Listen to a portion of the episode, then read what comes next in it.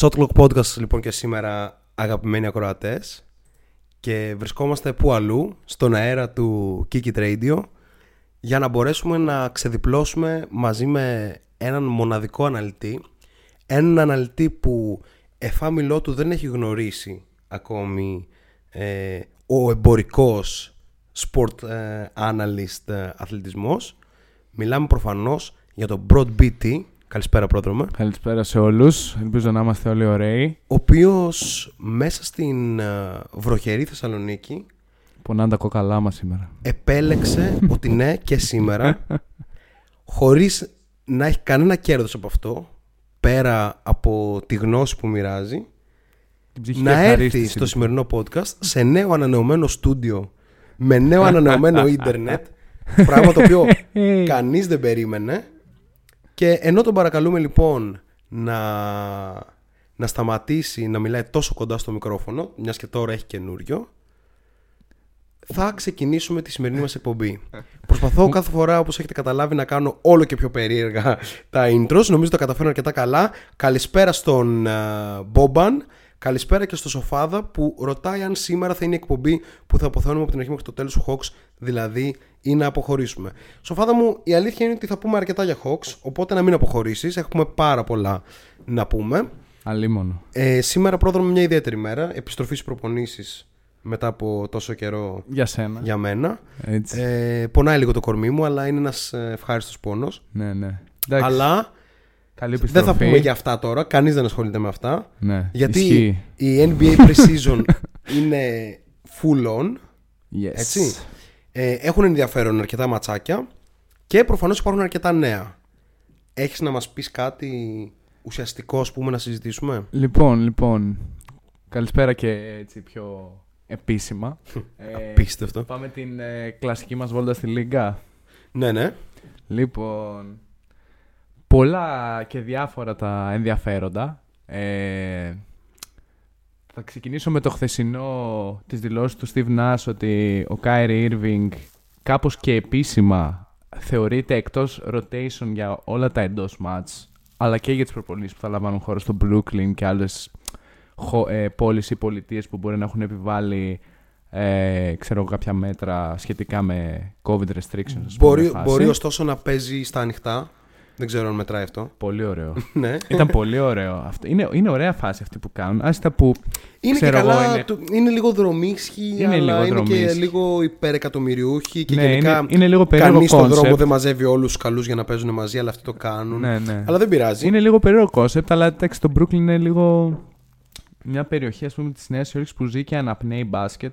Είναι η περιοχή που το μπάσκετ, ας πούμε, δεν γεννήθηκε, αλλά πήρε ρε παιδί μου τα χαρακτηριστικά που μπορεί να, να βλέπουμε σήμερα σε πολλές απόψεις και δεν μιλάω για το επαγγελματικό ναι, μπάσκετ. Ναι, ναι, Και προφανώς είναι μια περιοχή που γεννήθηκε το hip hop Έτσι. και λοιπά. Άρα, Shotclock Podcast ε, είναι το Brooklyn κατά βάση. Ε... Και έχουμε το, το μεγαλύτερο κομπλιμέντο που έχουμε ακούσει ποτέ σε αυτό το podcast. Ρε μάγκε, σήμερα ακούγεστε πολύ καθαρά μόνο ότι ξεκίνησε η εκπομπή 15 λεπτά καθυστερημένα θυμίζει μια κανονικότητα. Σοφάδα, αυτό που λες είναι οριακά συγκινητικό. Παρ' όλα αυτά επιμένω ο πρόδρομος να σταματήσει να μιλάει τόσο κοντά στο μικρόφωνο. Μην πάρω και τα αυτιά κανένας. Είναι και φρέσκο. Δεν το έχω συνηθίσει ακόμα. Μου είπαν ότι ακούγεται πολύ καλά και λίγο έχω ακούγεται, πάρει φόρα. Ακούγεται πάρα πολύ καλά, ναι. Λοιπόν, ε, αφού σταματήσουμε όμως να μιλάμε για τα μικρόφωνά μας και πριν πούμε για τους Nets, να πούμε ότι στις 10 και μισή περίπου για να ξεκινήσουμε τη βόλτα στο, στη Southeast Division θα έχουμε μαζί μας τον Δημήτρη Ματζούκα από το The Ball Πάμε. Yes. Yes. Ναι, είμαστε εμείς. Όλοι θέλουν να ακούσουν το Ματζού. Κάθε φορά ναι. έτσι τα λέει. Ε, τουλάχιστον δεν τα γράφει τώρα στην εκπομπή για να μας διαλύσει το ότι έχουμε ετοιμάσει. Αν και σήμερα δεν έχουμε ετοιμάσει απολύτως τίποτα, οπότε γι' αυτό ρολάρει έτσι. Ναι. Εν πάση περιπτώσει, ε, ναι, Νομίζω ότι οι Nets έχουν φτιάξει μια ομάδα που δεν επηρεάζεται από το αν ο Καϊρή παίζει ή όχι στα εντός έδρας παιχνίδια. Αλλά με τον Καϊρή είναι το απόλυτο φαβορή για να κερδίσει τη Λίγκα φέτος. Ναι, ισχύει. Ε... Χαρακτηριστικά να πω ότι στα preview της Ανατολής τους έδω... Τους, uh, πού τους δώσαμε; Τους είχαμε πρώτους Τους είχαμε πρώτου ή δεύτερους. Νομίζω δεύτερους. Α, δεύτερους, δεύτερους. Τους είχαμε δεύτερους πίσω τους Bucks, αλλά με 58-24 με, ξέρεις, με λίγο κριτήριο ότι θα χάσουν πολλά μάτς για άλλη μια φορά οι superstar τους. Δηλαδή και ο Harden ε, θα χάσει μάτς όπως χάνει κάθε χρόνο. Ναι. Ε, βασικά όχι όπως χάνει κάθε χρόνο, όπως έχασε πέρυσι. Και θέλω να μιλήσουμε λίγο για το Harden, ξεκινώντας λίγο έτσι χαλαρά την εκπομπή.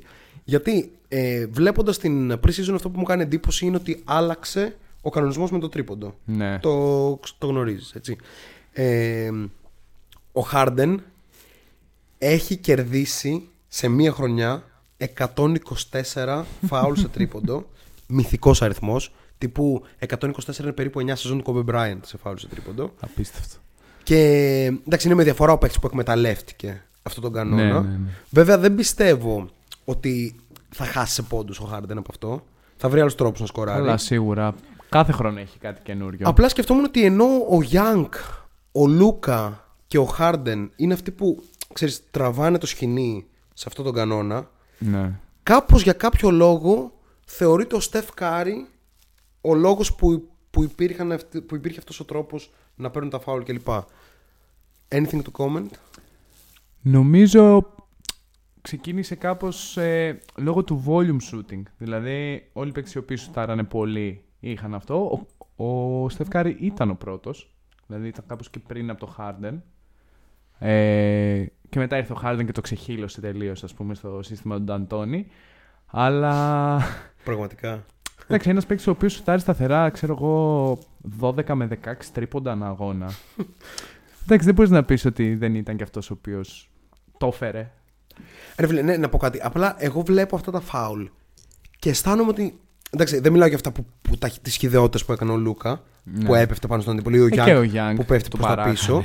Και ο Χάρντον σε ένα βαθμό. Ναι, πιο πολύ στο Χιούστον. Ρε φίλε, κάπως το ερώτημα στον Γκάρι είναι φάουλ.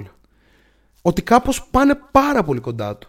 Το πουλάν καλύτερα. Και σε κανέναν σουτέρ, ρε φίλε, δεν αρέσει να πηγαίνουν τα πόδια του αμυντικού πάνω. Είναι πάρα πολύ επικίνδυνο. Ισχύει αυτό. Έτσι, μην ξεχνάμε τη φάση με τον Ζάζα Πατσούλια ναι. και τον uh, Κόαε Λέοναρντ. Γενικά δεν είναι ότι εντάξει, οι διαιτητές θα ξεχάσουν τον όρο σκοπιμότητα, φαντάζομαι, σε τέτοιο τύπου φάουλ. Δηλαδή, αν κάποιος πηγαίνει επιθετικά προς τα πάνω σου και όντως ε, ας πούμε σε βρει ε, στο shooting action, σίγουρα θα σφυρίζονται. Απλά δεν θα είναι το ίδιο απλό ε, ας πούμε ή εύκολο όσο ήταν. Οπότε παίκτε όντως σαν το Harden που το ξεχύλωναν ή σαν τον Τράε που το παραξεχύλωνε θα έλεγα.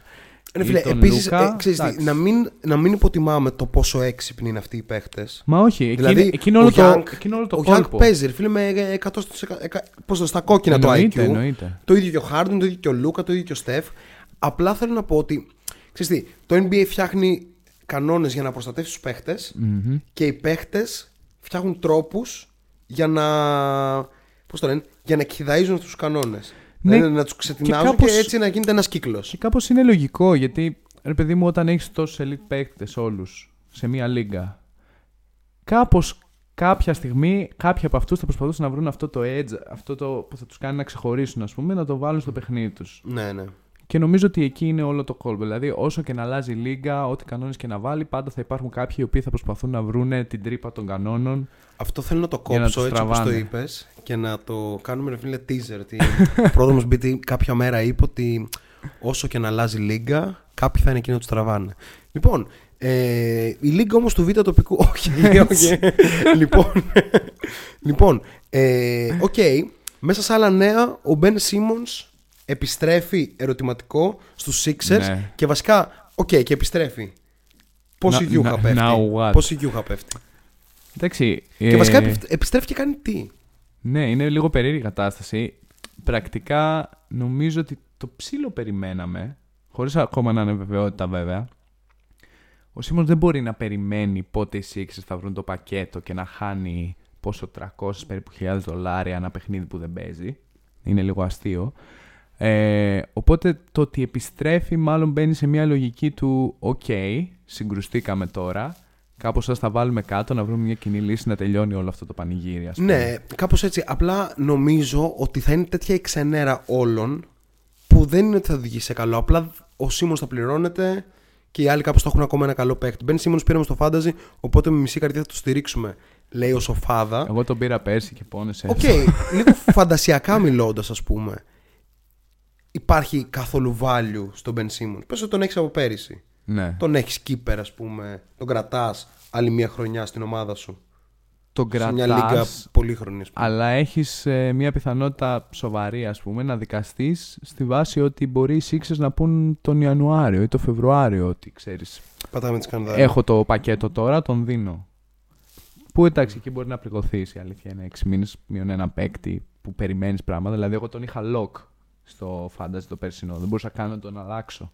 Ναι, ναι, ναι. ναι, Οπότε ναι. το 14-7-7 που ερχόταν από ένα σημείο και μετά ήταν λίγο πόνος. Το οποίο 14-7-7 είναι πολύ λίγο για την αξία του Simmons. Εννοείται. Αλλά δεν θα χαραμίσουμε κι άλλο podcast να Ναι, μιλάμε ναι. για Τα τον είπαμε Ben και στο Simmons. προηγούμενο. Λοιπόν, ε, σου έχει κάνει τίποτα εντύπωση από την pre-season ε, εκτός από το ότι αυτό που έλεγε το Shotlock Podcast και δεν άκουγαν ότι ο Jordan Poole είναι απίθανος παίχτης; Τώρα θα μας πιστέψουν ε. Το ήρθε η ώρα. Ε, Ρίξτε και εκτός από το ότι οι Chicago Bulls παίζουν φανταστικό μπάσκετ που το είπαμε και την προηγούμενη εβδομάδα περιμέναμε. άρα δεν έχει νόημα να το συζητήσουμε αλλά παίζουν όντως ε, φανταστικό μπάσκετ νομίζω ότι κατά τα άλλα η pre-season είναι αυτό, pre-season. Δηλαδή, Είναι pre-season, δεν ναι. θέλω να κάτσουμε να ασχοληθούμε, ρε φίλε, με το γεγονός ότι ο Westbrook έχει 16 λάθη σε δύο αγώνες και δύο στα 17 σουτ. Εντάξει, είναι ο Russell Westbrook, ρε φίλε, και πέρυσι έτσι ξεκίνησε με τη Washington στους στους κανονικούς αγώνες Ναι. Και μετά απλά διέλυε τα πάντα στο διάβατο. Δηλαδή, ας χαλαρώσουμε λίγο, ας αντιληφθούμε ότι η pre-season δεν έχει αξία για κανέναν. Οι θεατές δεν πολύ βλέπουν εκτός από ξέρεις, έτσι λίγο για τη φάση. Οι προπονητές δεν έχουν κανένα ενδιαφέρον αν. Πώς να το πω. Αν δεν γίνεται κάτι. Πέρα από το τακτικό κομμάτι, ρε φίλε. Τίποτα άλλο δεν τους ενδιαφέρει. Και κάπου εκεί. Ναι. ε, Και να δούνε και τελειώνουμε. κάποιον Ο Highland- πιτσιρικά, ας πούμε. Ο- Πάμε λίγο στα μηνύματα. Ναι, ναι. Και έπειτα θα υποδεχθούμε έναν μοναδικό καλεσμένο για να μιλήσουμε για Southeast Division. Λοιπόν, ε, για Bulls λέγαμε από πέρυσι, λέει ο Σοφάδα. Respect. Ε, και για Highland από Denver τι άποψη έχουμε; 10 στα 10 θα πω εγώ. Yes. Και full Denverικός και γενικά το Denver το λατρεύω. Χτίζει, χτίζει. Τα είπαμε την προηγούμενη Χτίζει εβδομάδα. πολύ Δείτε, καιρό. όσοι δεν έχετε ακούσει τα preview του Shot Clock, θεωρώ ότι είναι πάρα πολύ must να Yes. τα ακούσετε. Γιατί ξέρετε, έτσι στηρίζετε. Όχι, γιατί είναι πάρα πολύ ωραία εννοώ. λοιπόν, ε, πάμε σε μουσικό διάλειμμα δύο λεπτών, ας πούμε. Έτσι, κάτι, να ακούσουμε κάτι funky. Να ακούσουμε κάτι Πες κάτι funky. funky. Ε, θα ακούσουμε. Κάτσε να σκεφτώ τώρα. Θέλω να ικανοποιήσω λίγο μουσικά το κοινό σήμερα. Οπότε θα βάλω. Νόμιζα θα, Θα βάλεις βάλω- Kanye West. Όχι, όχι, όχι, θα βάλω κάτι Ήταν έτοιμος. βαθιά ποιοτικό από The Guts και επανερχόμαστε με Δημήτρη Ματζούκα.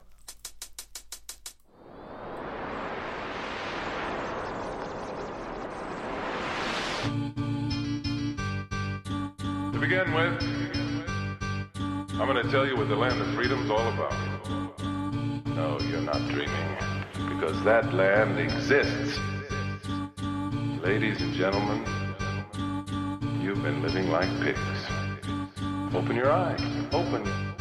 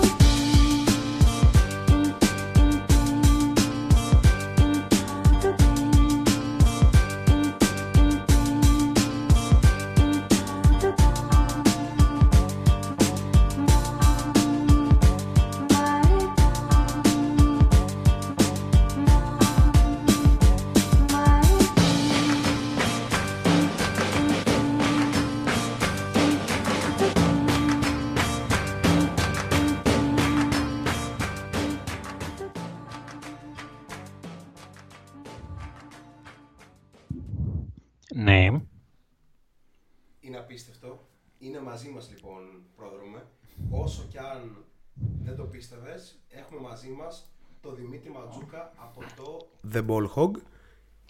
Μίτσο, τι κάνεις; Γεια, είμαι live, ακούγομαι. Ακούγεσαι καμπάνα. Καλησπέρα, Χαίρομαι. Μιτσάρα. Ε, είμαι πολύ καλά, είμαι πολύ συγκινημένος. Ε, ακούω shot clock από μικρό παιδί και Ισχύει ήταν αυτό. Το όνειρό μου να βγω κάποια στιγμή σε αυτή την εκπομπή και το πιστεύω Αν και ότι... έχεις ξαναβγεί, δεν ξέρω αν το θυμάσαι, αλλά ναι. μάλλον, μάλλον σε έχει συγκινήσει πάρα πολύ. Α, ναι, σωστά. ε, ναι, αλλά Καλά τώρα πήγε έχω αυτό, μάγκες. ολόκληρο division. Και θέλω Ναι. να πω ότι σε όλους εκεί έξω να πιστεύετε στα όνειρά σας και μπορεί να γίνουν πραγματικότητα κάποια στιγμή. Όμως Δημήτρη, σκεφτόμαστε να δούμε τον πρόδρομο ακριβώς πριν θέσει αυτό το πολύ σημαντικό ζήτημα. Αν έχουν δικαίωμα στο Ορλάντο να πιστεύουν στα όνειρά τους και τι έχεις εσύ να πεις για τη φετινή ομάδα σαν ε, γνωστός ας πούμε και επώνυμος φίλαθλος των Orlando Magic οι οποίοι να πούμε για το κοινό ότι ξεκινάνε με νέο προπονητή ξεκινάνε με ένα βασικά με δύο lottery picks Ναι, και ναι. μάλιστα με ένα πολύ overhyped ας πούμε παίχτη θα κρυθεί το πόσο είναι καλό αυτό ή κακό με ψηλούς όπως ο Carter Jr. και ο Mo Bamba με τον Markelle Fultz και τον Cole Anthony και τον RJ Hampton γενικά μια ομάδα πολύ γεμάτη από νεαρό ταλέντο αλλά Μίτσο; Αλλά τι, δεν δεν δεν- δεν παρατηρώ κάποιο αλλά. Α, ο- είναι όλα εντάξει δηλαδή περιμένεις ότι τύπου, μπορείτε να πάρετε το πρωτάθλημα φέτος ας πούμε Ίσως το πρωτάθλημα είναι υπερβολή. Οκ. Ε, αν και, όπως είπα, και εγώ ας πούμε πίστευα ότι είναι υπερβολή να βγω κάποια στιγμή σε αυτή την εκπομπή και να λέω όλα καλά. Απίστευτο Οπότε ποτέ δεν ξέρεις πώς θα τα φέρει η ζωή. Έτσι. Ε, αλλά άμα θέλουμε να είμαστε σκληρά λε- ρεαλιστές, που δεν θέλουμε βέβαια, ναι. ε, θα πρέπει να παραδεχτούμε ότι το πιο πιθανό είναι ότι οι Magic δεν θα διεκδικήσουν το πρωτάθλημα φέτος και πιθανότατα ούτε του χρόνου. Πιο μετά Μίτσο, δεν όμως, δεσμεύομαι. ο, και ο, ο coach βασικά έβαλε κάποιες βασικές αρχές ότι θα, πώς θα παίξουν, ότι στ- ο στόχος είναι η ομάδα να μεγαλώσει, να αναπτυχθεί κλπ. Όμως αρκετοί παίχτες είπαν ότι εμείς θεωρούμε ότι μπορούμε να διεκδικήσουμε μια θέση στα play-in ας πούμε. Καλά, ο Fultz μίλησε και για play-off ότι αυτό θα προσπαθήσουμε να κάνουμε. Θεωρώ ότι είναι, ξέρεις, ωραίο ambition, αλλά η πραγματικότητα λέει ότι με βάση το roster που υπάρχει, ίσως να μην είναι και καλό το play-off contention αυτή τη στιγμή. Ε, καλά, δεν μπορείς να πεις ότι δεν είναι καλό άμα σου προκύψει, ας πούμε. Παρ' όλα αυτά, εντάξει, με μέσο όρο ηλικίας, ας πούμε, τα 18, ε, δικαιούνται τα παιδιά να λένε ό,τι θέλουν. Δεν χρειάζεται να το παίρνουμε στα σοβαρά. Αχα. Αλλά το σημαντικό είναι να βγουν, να παίξουν, να χαρούν και να αναπτυχθούν με έναν τρόπο. Και εντάξει, τώρα, άμα θέλουμε, ας πούμε, ε, να δούμε το πράγμα ακριβώς όπως είναι. Υπάρχει ομάδα που θέλετε να κάθεστε να βλέπετε κάθε βράδυ, ας πούμε, περισσότερο από αυτή την ομάδα. Για- Γιατί Είναι, είναι στο ε, top 3 Βασικά, εύκολα. ναι, νομίζω μαζί με τους Hornets ας πούμε Ναι, ναι, ναι. είναι πολύ ψηλά και μαζί με τους Bulls. Ισχύει. Ε, θα διαφωνήσω. Καταρχάς, μου, μου περιγράψει ομάδα που έχει βασικό σέντερ τον Mason Plumlee. Χωρίς να, να είναι κα- κακό αυτό, ας πούμε, απαραίτητα. Αλλά εντάξει, ρε παιδί μου, αυτό αυτόματα ρίχνει το coolness τρία επίπεδα. Ισχύει, ισχύει. Που το αλλά υπάρχουν συμπαθούμε το- το πολύ μέσο, καυλωτικέ φάσεις της Σαρότα, αλλά θα τα πούμε σε λίγο. Οπότε μην πηγαίνουμε εκεί πέρα. Ε, Ας τα πούμε για να σε- θέσουμε, ρε παιδί μου, κάποιους άξονες στη συζήτηση, θέλω να μου πεις, εσύ αν ήσουν προπονητής των Magic, ποιους θα είχες δεδομένων όλων υγιών ε, βασικούς στο backcourt σου, που είναι τέσσερα, ας πούμε, αρκετά καλά prospects. Ε, ποιον θα επέλεγες για το πεντάρι σου, τον Carter Jr. ή το Mobamba. Ε, γνώμη για Jonathan Isaac και συνεχίζουμε μετά. Για πες. Ντα, ε, υπάρχει κάτι που δεν θες να πω, ας πούμε. Ε, θα μιλήσουμε Ε, πάρα πολύ για τους Magic. Ναι. Ε, Α, χαίρομαι πολύ. Ωραία. Ε, λοιπόν, ε, είναι πολύ δύσκολο, ρε παιδί μου, αυτό το ερώτημα. Ε, είναι βασικά πολύ παραγωγικό, άμα θέλουμε να το δούμε όπως είναι. Ε, υπό την έννοια ότι ε, μετράει πάρα πολύ το πώς θα δέσουν μεταξύ τους. Δηλαδή, μάλλον, ε, αυ- η πεντάδα που θα καταλήξω δεν θα αποτελείται από τους πέντε καλύτερους παίκτες. Αλλά από αυτούς που μάλλον με έναν τρόπο δένουν κάπως περισσότερο μεταξύ τους, ε, ώστε να μπορεί να βγει κάτι στο γήπεδο. Ε, επίσης λαμβάνουμε υπόψη την κατάσταση που είναι ο καθένας τώρα. Δηλαδή, ε, τον Μαρκέλ ας πούμε τον υπολογίζω. Ε, νομίζω ότι ο Μαρκέλ επιστρέφει τύπου μέχρι τα Χριστούγεννα, οπότε ναι. Άρα πάμε σε φάση ότι όλοι καλά, ας πούμε. Ναι, ναι, ναι. ναι. ναι, ναι. Ε, μάλιστα. Ωραία, κοίτα, ξεκινάμε. Ε, ο Σάγκς με τον ένα με τον άλλο τρόπο θα καταλήξει να είναι βασικός. Συμφωνώ. Ε, ναι, όπου αυτή είναι η βάση ας πούμε της κουβέντας. Ε, οπότε εξετάζουμε άμα δίπλα του μπορεί να παίξει ο Φούλτς. Έτσι. Ε, ή άμα χρειάζεται ο Φούλτς να έρχεται από τον πάγκο όταν με το καλό ε, και να δίνει ας πούμε πώς να το πω ε, δεν θα είναι απλά εκτός παίκτης, θα είναι ο leader όλης της πεντάδας έτσι. Ε, δηλαδή θα, θα έχει πολύ περισσότερες αρμοδιότητες και εντάξει προφανώς θα παίζει κάποιες φορές και με τον Σάγκς. Το ζήτημα είναι μπορούν να παίξουν εκεί δύο ταυτόχρονα.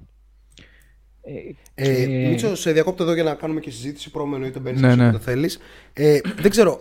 Είναι νομίζω βασικό κομμάτι για να μπορέσει ο Φούλτζ να παίξει δίπλα στο Σάγκ ή ο Σάγκ δίπλα στο Φούλτζ.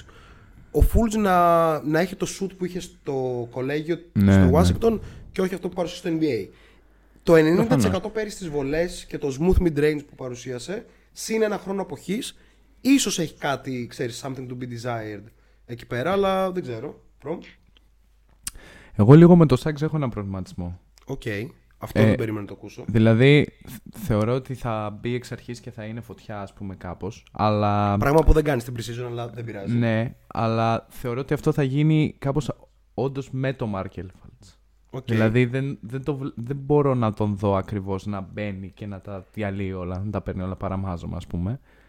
Ό,τι μπορεί να σημαίνει αυτό για τους Magic. Δεν είναι, ρε παιδί μου, δεν είναι και από τους παίχτε θεωρώ που θα παίξουν ας πούμε, για το πολύ σοβαρά για το Rookie of the Year, γιατί δεν είναι ο παίχτη που θα πάρει. Ξέρεις, ο, ο Jalen Green, ας πούμε, στους Rockets θα παίρνει 20 προσπάθειες ναι, ναι. αγώνα. Και εκεί ήθελα... Ο Σάγκ δεν είναι καν το στυλ του αυτό. Έρχεται από, μια, από ένα πρόγραμμα όπως τον Gonzaga που ε, είχε άλλο ρόλο, άλλο μπάσκετ κλπ. Μίτσο. Ναι, συμφωνώ με αυτό. Ε, βέβαια, ούτε ο Green θα είναι. Ο Rookie of the Year θα είναι ο Devin Mitchell. Αλλά. hot take, baby. Ε, δεν θα έχει αρκετά stats για να το υποστηρίξει, ενώ θα είναι πάρα πολύ καλός. Είναι άρρωστος. Ε, θα κάνει άρρωστος. τόσο πολύ φασαρία. Θα κάνει φασαρία. Ε, ενώ θα είναι τόσο εκοφαντική η παρουσία του μέσα στα παιχνίδια που θα διορθώσει την κουβέντα για τα stats. Μακάρι. Ενώ θα, θα τη θέσει το κάπως σε δεύτερο επίπεδο, γιατί όλοι θα μιλάνε για το impact που έχει ε, και στο παιχνίδι, αλλά και γενικότερα θεωρώ ότι ρε παιδί μου μέσα στη χρονιά θα γίνει ένας πανικούλης από άποψη αφηγήσεων, ξέρεις, ιστοριών που θα λέγονται για το πώς θα κλείνει, ας πούμε. Τέλος πάντων, ε, το αφήνουμε αυτό. Ε, ανέφερες τον ένα χρόνο αποχής, υποθέτω στη βάση ότι θα, έχει το χρόνο, θα είχε τον χρόνο αυτόν για να δουλέψει το shoot. Ναι, ναι. Έτσι, προφανώς. Ε, εύλογη υπόθεση, μπορεί να βγει, αλλά στην πραγματικότητα, ρε παιδί μου, δεν ήταν απόλυτα σαφές. Υπήρχαν αρκετές θεωρίες για το ποιο είναι το πρόβλημα ε, του Fultz και με από αυτές έλεγα ότι ξεκινάει και από το πόδι το, το πρόβλημα στο shoot, άμα το θυμάστε. Ναι, ναι, ναι. ναι, ναι. Ε, οπότε όσο μπορεί να το έχει δουλέψει, ας πούμε, άμα ήταν ε, κουτσός. Δεν ξέρω. Τώρα μπορώ να λέω και χαζομάρες. Αλλά το point είναι ότι σε κάθε περίπτωση σουτέρ, ο οποίος μάλιστα ποτέ δεν έχει καταφέρει να είναι κανονικό σουτέρ, ε, ή τέλος πάντων ήταν στα 17 του με έναν τρόπο περίεργο, αλλά οκ. Okay. Ναι. Χρειάζεται ρυθμό και χρειάζεται ε, τη, αυτό, την επαφή με το παιχνίδι. Οπότε δεν, θα μου φανεί πάρα πολύ περίεργο αν επιστρέψει ο Fultz και δούμε ένα Fultz που μπορεί να σουτάρει. Έτσι. Οκ, okay, okay. Ε, το κρατάμε. Οπότε ε, αυτό είναι σε ένα βαθμό προβληματικό. Ναι, από όσο ε, καταλαβαίνω όπως πας έτσι ξέρω, λίγο με την κοινή λογική και ότι ξέρεις. Common sense είναι ότι ο Fools με το Sags με κάποιο τρόπο θα είναι οι βασικοί ή εν πάση περιπτώσει αυτοί που παίρνουν το μεγαλύτερο χρόνο και μπάλα στα χέρια τους. Δηλαδή, και εγώ πολύ, εγώ πολύ δύσκολο θα έβλεπα τον Goal Anthony σε οποιαδήποτε ομάδα της Λίγκας να είναι βασικός, παρότι φαίνεται ένας πολύ γαμάτος τύπος και ικανότατος σκόρερ υπό συνθήκες. Για τον RJ Hampton, παρότι ψήλωσε, εντάξει, ίσως κερδίσει κάποιο χρόνο στο 3 παραπάνω με τα 98 εκατοστά που έχει πλέον. Δεν είσαι κακός, εντάξει. Όχι, ρε, τι, σοβαρά το λέω. Μίτσο. Ε, εμένα μου αρέσει, να πω την αλήθεια. Μου αρέσει αρκετά. Ε, δεν ξέρω αν έτοιμο. Βασικά θεωρώ ότι είναι εντελώς ανέτοιμος ακόμα. Έχει πάρα πάρα πολύ δρόμο να καλύψει. Αλλά έχει εντυπωσιακά εργαλεία που μπορεί να... Ε, αν, αν βελτιώσει ας πούμε πράγματα στο παιχνίδι του. Ο RJ. Ε, ναι. Ναι, ναι, ναι. Ε, δηλαδή ε, θέλω σίγουρα shoot προφανώς. Ε, θέλω την οριμότητα, να μπορεί να διαβάζει λίγο καλύτερα ας πούμε, το παιχνίδι, γιατί ε, πολλές φορές νιώθω ότι απλά κάνει βλακίες Ναι. ε, μέσα στο γήπεδο. Αλλά υπάρχουν αυ- πράγματα τα οποία δεν μπορεί να τα... ο- Οι περισσότεροι παίκτες δεν μπορούν να τα δουλέψουν, ας πούμε, και ο Χάμπτον τα έχει από μόνος του, ας πούμε, από την κατασκευή του. Οπότε εγώ είμαι πα- πολύ on board στο να δουλευτεί φέτος, δηλαδή στη βάση ότι δεν μας νοιάζει ρε παιδί μου και τι θα γίνει, εντάξει. Και τελευταίοι να είμαστε ένα καλό pick είναι ε, του χρόνου. Οπότε ε, βάλ' το να πάρει χρόνο, σίγουρα, πολύ, και να δούμε σε τι μπορεί να εξελιχθεί. Δηλαδή, να το πω αλλιώς, θα εκνευριστώ άμα δω ο Gary Harris να παίζει. Ε, καλά, προφανώς. Ναι, εντάξει. Ε, ε, πιστεύω είναι εύκολο buyout στα μέσα της χρονιάς για κάποιον contender Ναι, ναι. τύπου να παίζει 15 λεπτά. Γιατί ο Γκάρι Χάρη επιθετικά αυτό που παρουσιάζει πλέον δε- είναι μια σκιά του εαυτού του και είναι λίγο unplayable. Είναι πολύ κακός επιθετικά. Ναι. Πόσο καλός και αν είναι αμυντικά. Για πάμε λίγο, Μίτσο, για να το τρέξουμε. Πάμε λίγο στο Και δείγμα αν- των ψηλών. Και να πω, στον, ε, Άντωνη, Jonathan δεν Isaac. μας νοιάζει. Ορίστε. Να πω για τον Άντωνη, δεν μας νοιάζει. Άμα Οκ, είτε ναι. παίζει είτε δεν παίζει, οκ. Ναι, ναι, ναι.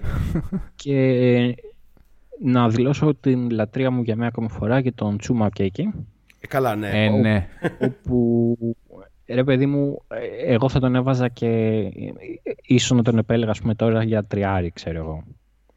Με τον Isaac στο 4, ας πούμε. Οκ. Ε, Θα δούμε πώς θα πάει όλο αυτό. Υπάρχει και ο Βάγνερ που δεν ξέρουμε τι, ο Φραντς Βάγνερ, ο μικρός Βάγνερ, Ναι, ναι. που δεν ξέρουμε τι θα βγει. Ε, καθόλου όμως δεν ξέρουμε. Δηλαδή, ε, αν με ρωτήσεις, θα σου πω μπορεί να εξελιχθεί σε παιχτούρα, αλλά το πιο πιθανό είναι να μην εξελιχθεί σε παιχτούρα μεταξύ μας. Ε, τέλος πάντων θα Υπάρχει δούμε. ένα potential έτσι λίγο point forward ρολίστας, αλλά μάλλον από τον πάγκο. Κάπως έτσι. Ναι, ε, κοίτα, ε, με το shoot που έχει παρουσιάσει και pre-season και κυρίως στο τέτοιο, πο- στο, ε, στο Summer League είχε κάτι σε φάση 1 στα 12, κάτι τέτοιο. ε, τραγικό. Ε, ε, με τέτοιο shoot δεν μπορεί να σταθεί. Παρ' όλα αυτά, για το ύψος του έχει συγκλονιστική και ευκαινησία και χειρισμό της μπάλας. Δηλαδή, μπο- εγώ θα μπορούσα να τον δω να παίζει και play, ξέρω εγώ, έτσι, με τον τρόπο με τον οποίο Ναι, και ναι, ναι, βλέπεις συμφωνώ, το επίπεδο συμφωνώ. Στα πάντα. Οπότε και με δεδομένο ότι είναι πολύ αξιοπρεπής έως ε, κάποιες φορές, θα δούμε τώρα πώς θα είναι σε- στο NBA, αλλά στο κολέγιο ήταν, ρε παιδί μου, ε, καταπληκτικός αμυντικός. Να δούμε αν μπορεί να χρησιμοποιηθεί με οποιονδήποτε τρόπο ε, που να βγάζει νόημα, ας πούμε. Αλλά αυτό εντάξει. Θα ήθελα πάντως να το πω, ε, στο, έχει το 8ο pick υπήρχαν παίκτες που ήταν πιο σίγουροι και πιο μεγάλο ταβάνι ό,τι και να, προς όποια κατεύθυνση και να ήθελες να πας θα μπορούσε να πάρεις κάτι άλλο αλλά τέλος πάντων εντάξει έγινε τώρα Ισχύει. και για τον center να σου πω ε, άγνωσται βουλαί του κυρίου δεν, μπο- δεν μπορείς να πεις εδώ τι θα γίνει πραγματικά από τους δύο περισσότερο τον Wendell εμπιστεύομαι αλλά Ναι, αν και πάλι- νομίζω έχει φτάσει σε ένα απόλυτο ταβάνι στην καριέρα του. Τι Ναι. είναι αυτό; Ο Wendell Carter Jr. σημαίνει 10 πόντι και 7 rebound. Απογοητευτικό για μένα που τον πίστευα πάρα πολύ. Και εγώ τον πίστευα και η μαλακία είναι ότι δεν έχω χάσει τελείως την πίστη μου, ας πούμε. Καλά, και εγώ δεν έχω χάσει την πίστη μου για τον Άντωνι Μπένετ. Που πάει απίστευτα τρένο στη Χάπουελ. Αλλά Πήρε ναι. πήρε συμβολεάρα, ε. Ναι. Ωραίος. Τέλος πάντων, εντάξει, συμβαίνουν αυτά, παιδιά. Δεν, ε, δεν είναι τόσο κακό. Εγώ πάντως, ναι, αυτό θα έλεγα μάλλον Wendell Carter, ας πούμε. Ότι είναι αυτός ο οποίος ε, μπορεί να δώσει ε, περισσότερο σιγουριά και ένα καλύτερο flow στην επίθεση. Γιατί ο Μπάμπα δουλεύει, δουλεύει, δουλεύει, αλλά τι να κάνουμε. Δεν, δεν, δεν, δεν αποτυπώνεται κάπου. Ναι. Ε, εγώ συμφωνώ full με Ματζού για Χάμπτον. Πιστεύω ότι είναι η χρονιά να παίξει. Αρχικά με εντυπωσιάζει πάρα πολύ το γεγονός ότι ο, αυτός ο άνθρωπος ύψους 99 εκατοστών, πόσο είπες ότι είναι, 1,99. 1,99. Ψήλωσε 6 πόντους μέσα στο, μες στο καλοκαίρι. πατάει και νιώθεις ότι όντως θεωρείται κάπου στον αέρα. Έχει γίνει εντυπωσιακά αθλητικός. Ε, όντως θέλει πολύ, πιο, πολύ περισσότερη οριμότητα και καλύτερες επιλογές, αλλά φέτος είναι η χρονιά όλα αυτά να, να μπουν στο τεστ, ας πούμε. Ε, για τους ψηλούς, κάπως διαφωνώ. Θεωρώ ότι ο Μομπάμπα όχι ότι θα γίνει κάτι wow, αλλά αν μπορεί να γίνει ένας Dwight Howard του σήμερα, μάλλον είναι καλύτερο από το Wendell Carter Jr. Α, του σήμερα. Ναι. Οκ.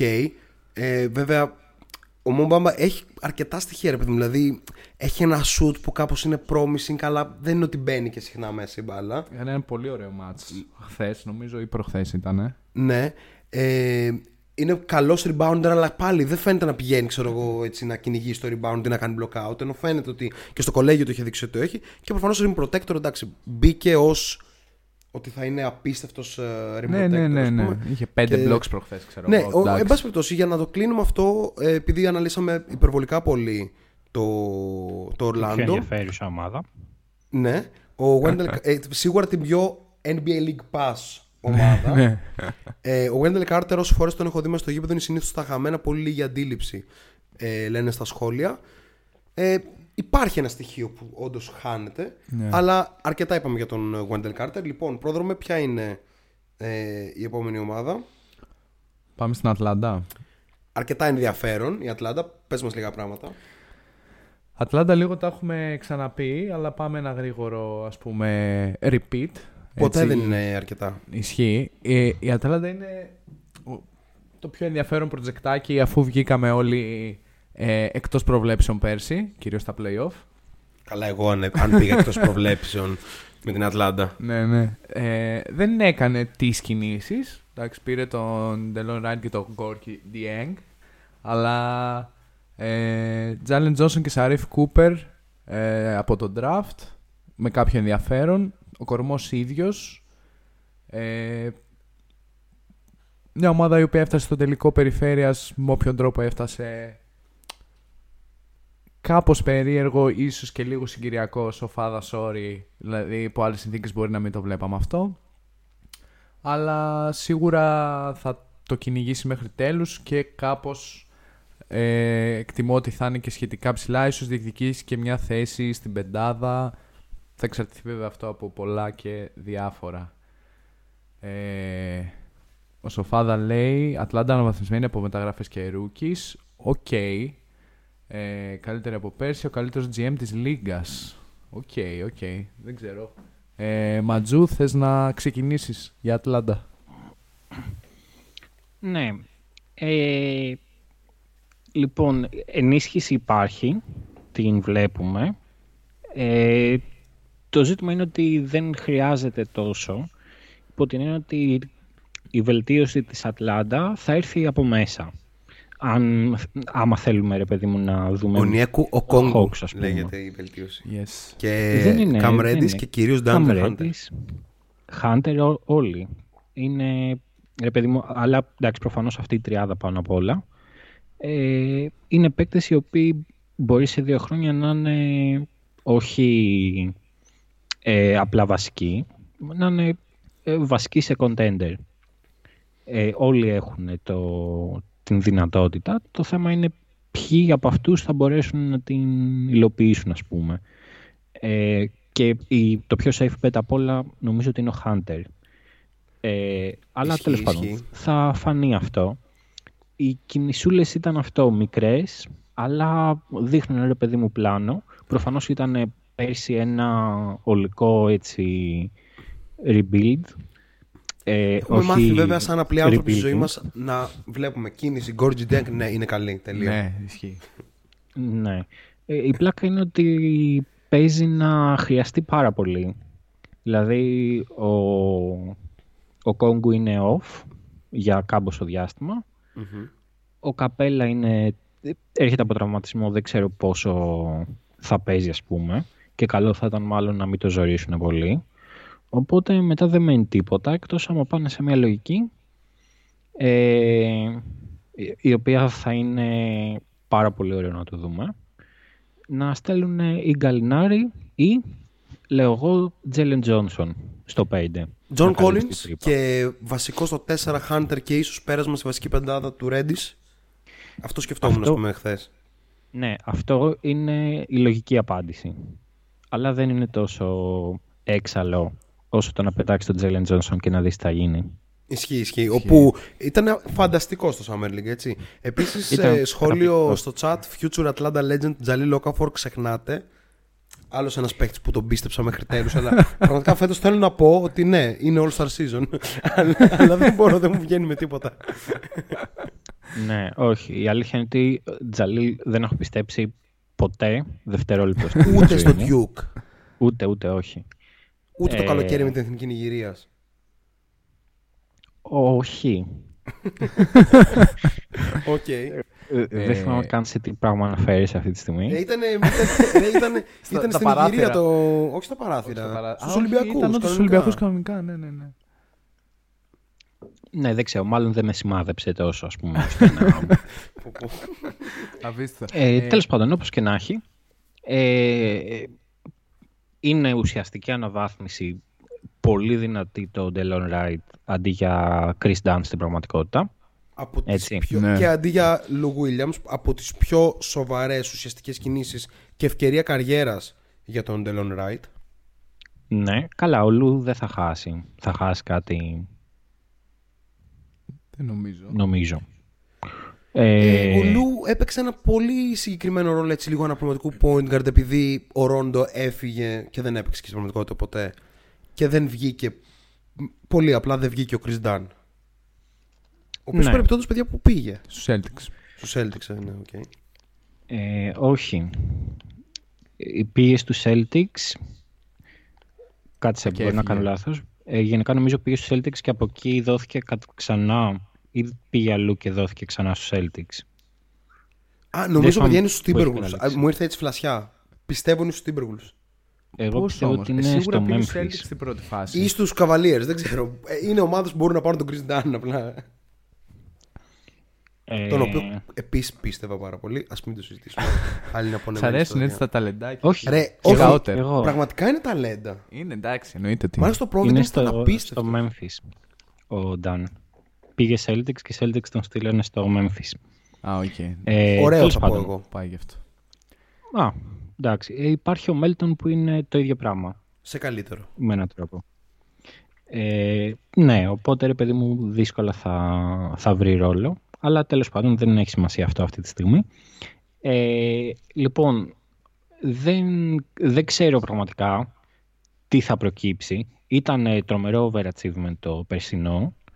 Ε, και τώρα υπάρχει, ξέρεις, το στοίχημα ότι πρέπει με έναν τρόπο να δείξουν ότι δεν ήταν ε, τελείως ε, συγκυριακό όλο αυτό. Ναι. Οπότε παίζουν με, ένα μικρό, με μια μικρή πίεση ας πούμε, παραπάνω στις πλάτες τους. Αλλά εντάξει, ποιος ξέρει. Ε, υπάρχει πίστη στον Μακμίλαν, έτσι, προφανώς. Ναι. Ε, από όλους μας. Από όλους μας, ναι. Θυμάσαι πως είχαμε εξοργιστεί όταν είχαμε μάθει ότι είχε απολυθεί Ακόμα το πληρώνουν οι Pacers. Εννοείται. Και ναι, ναι. Νομίζω Δεν ότι το πίστευα. Αξι... Ό,τι συμβαίνει στους Pacers το αξίζουν μετά από αυτή την κίνηση. Ναι, συμφωνώ απόλυτα. Ε, τέλος πάντων, αυτό, παιδιά, είναι το, το μεγαλύτερο, μεγαλύτερο στοίχημα μάλλον για μένα. Ε, αυτό δηλαδή το οποίο μπορεί να πάει την ομάδα σε ένα επόμενο επίπεδο είναι ο Reddish. Γιατί όλα τα άλλα με τον ένα με τον άλλον τρόπο μπορούμε να τα δούμε να έρχονται ξέρουμε πού περίπου. Τώρα εντάξει, αν ο Young θα κάνει MVP σεζόν ή λίγο χειρότερη, OK. Okay. Ε, θα βανεί ας πούμε. Αλλά αυτό το οποίο μπορεί να αλλάξει επίπεδο την ομάδα είναι να υπάρξει ρε παιδί μου κάποιος ο οποίος θα είναι ο αστάθμητος παράγοντας που θα κάνει το τεράστιο ξεπέταγμα. Και αυτός ο μόνος που μπορεί να το κάνει, γιατί ο Χάντερ θεωρώ ότι είναι ήδη σε ένα πολύ δυνατό επίπεδο και θα γίνει καλύτερος. Ε, αλλά δεν είναι έτσι ο ρόλος του ας πούμε, μέσα στους Hawks που να μπορεί να τους ανεβάσει τρομακτικά επίπεδο. Αν ο Ρέντις ε, με διαφορετική αντιμετώπιση, γιατί είχαμε δει πολύ κακή αντιμετώπιση προπονητική την πρώτη του χρονια ε, ναι, ναι. Δηλαδή, ο Ρέντις θέλει ρε παιδί μου και την μπάλα λίγο στα χέρια.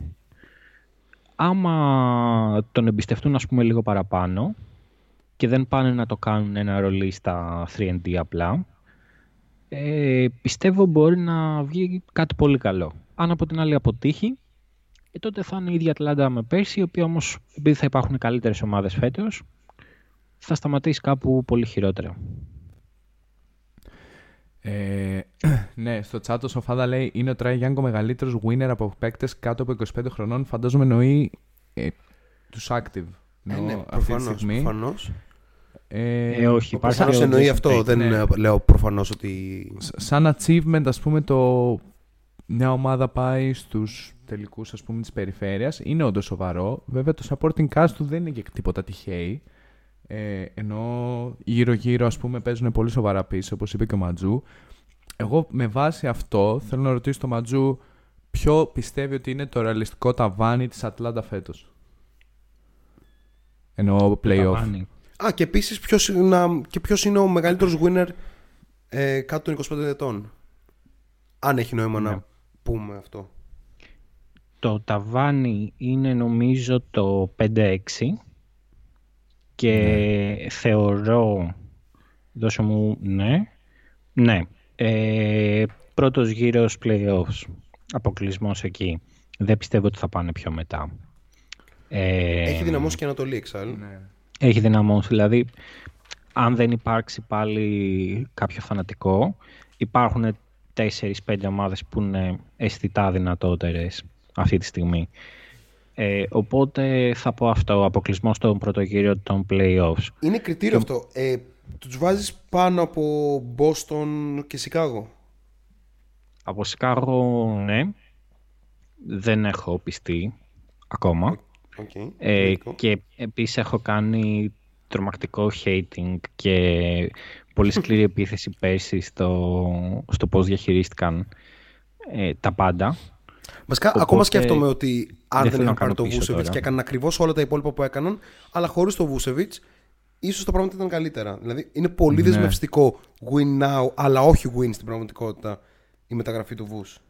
Χωρίς να λέω ότι δεν είναι καλός παίκτης, έτσι.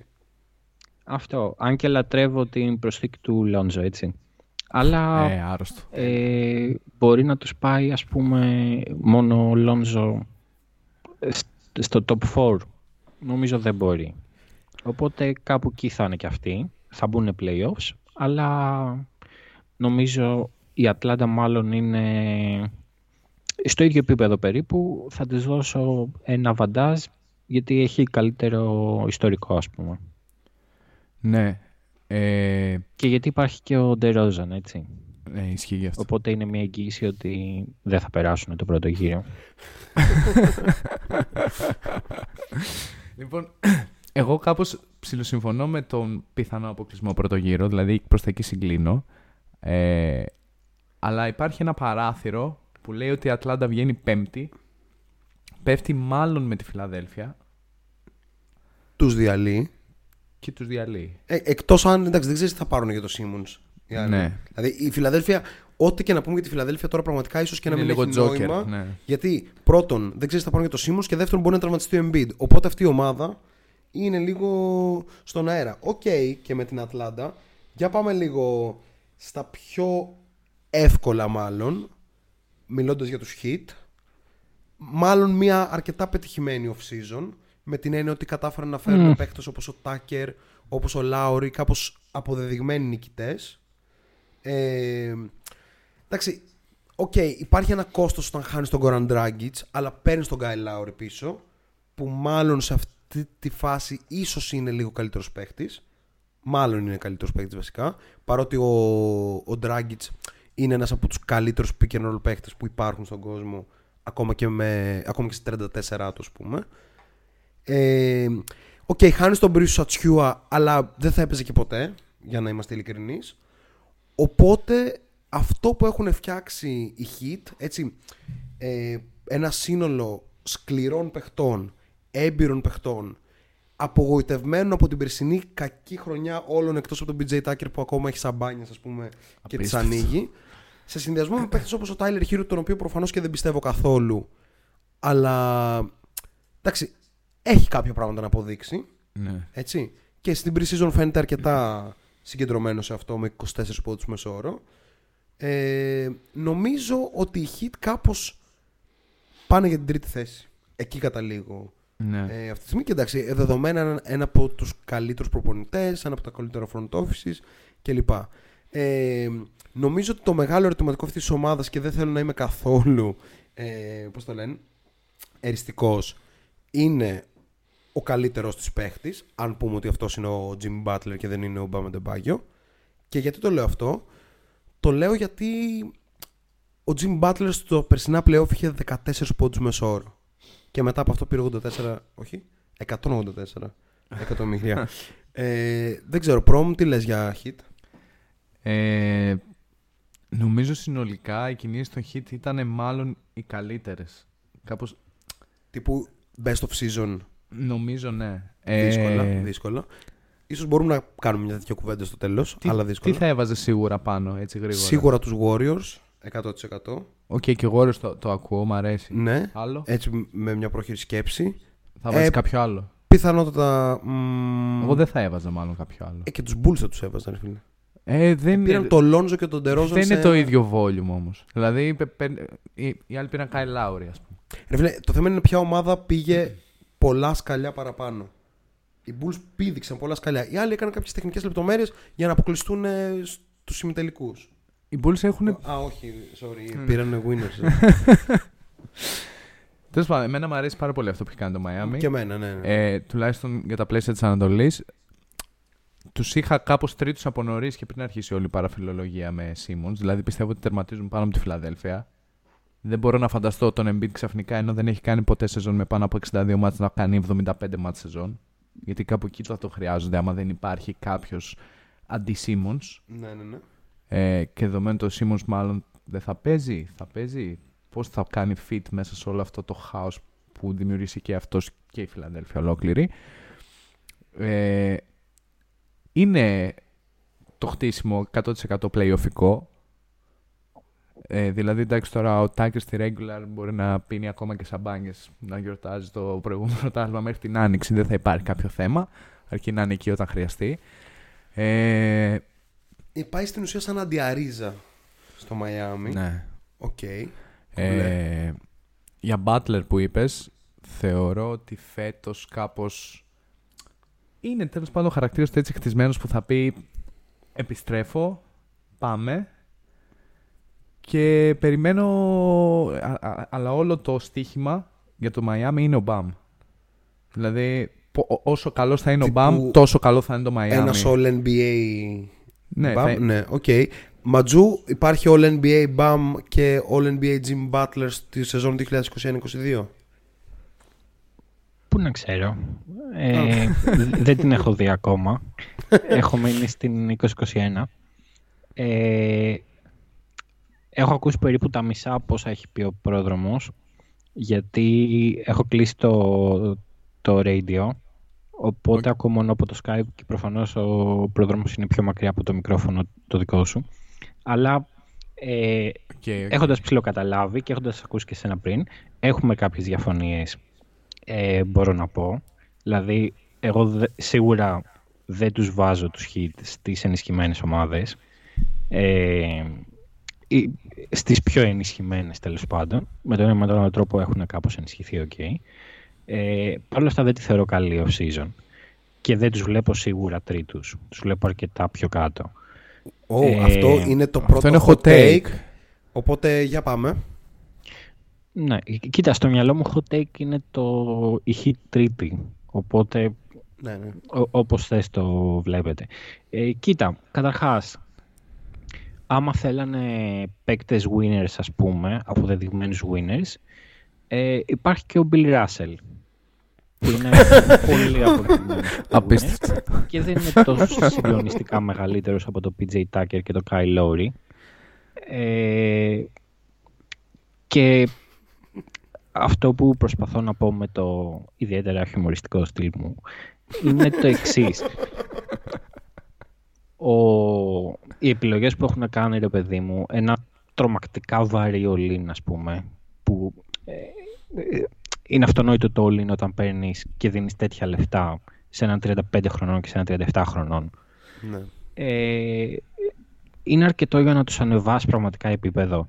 Και για το Lowry, ας πούμε, εγώ το δέχομαι σε ένα βαθμό. Δηλαδή, σίγουρα συνιστά αναβάθμιση σε σχέση με τον ε, Dragic, ο οποίος Dragic βέβαια έχει ξελασπώσει και έχει κουβαλήσει τους χιτ άπειρες φορές.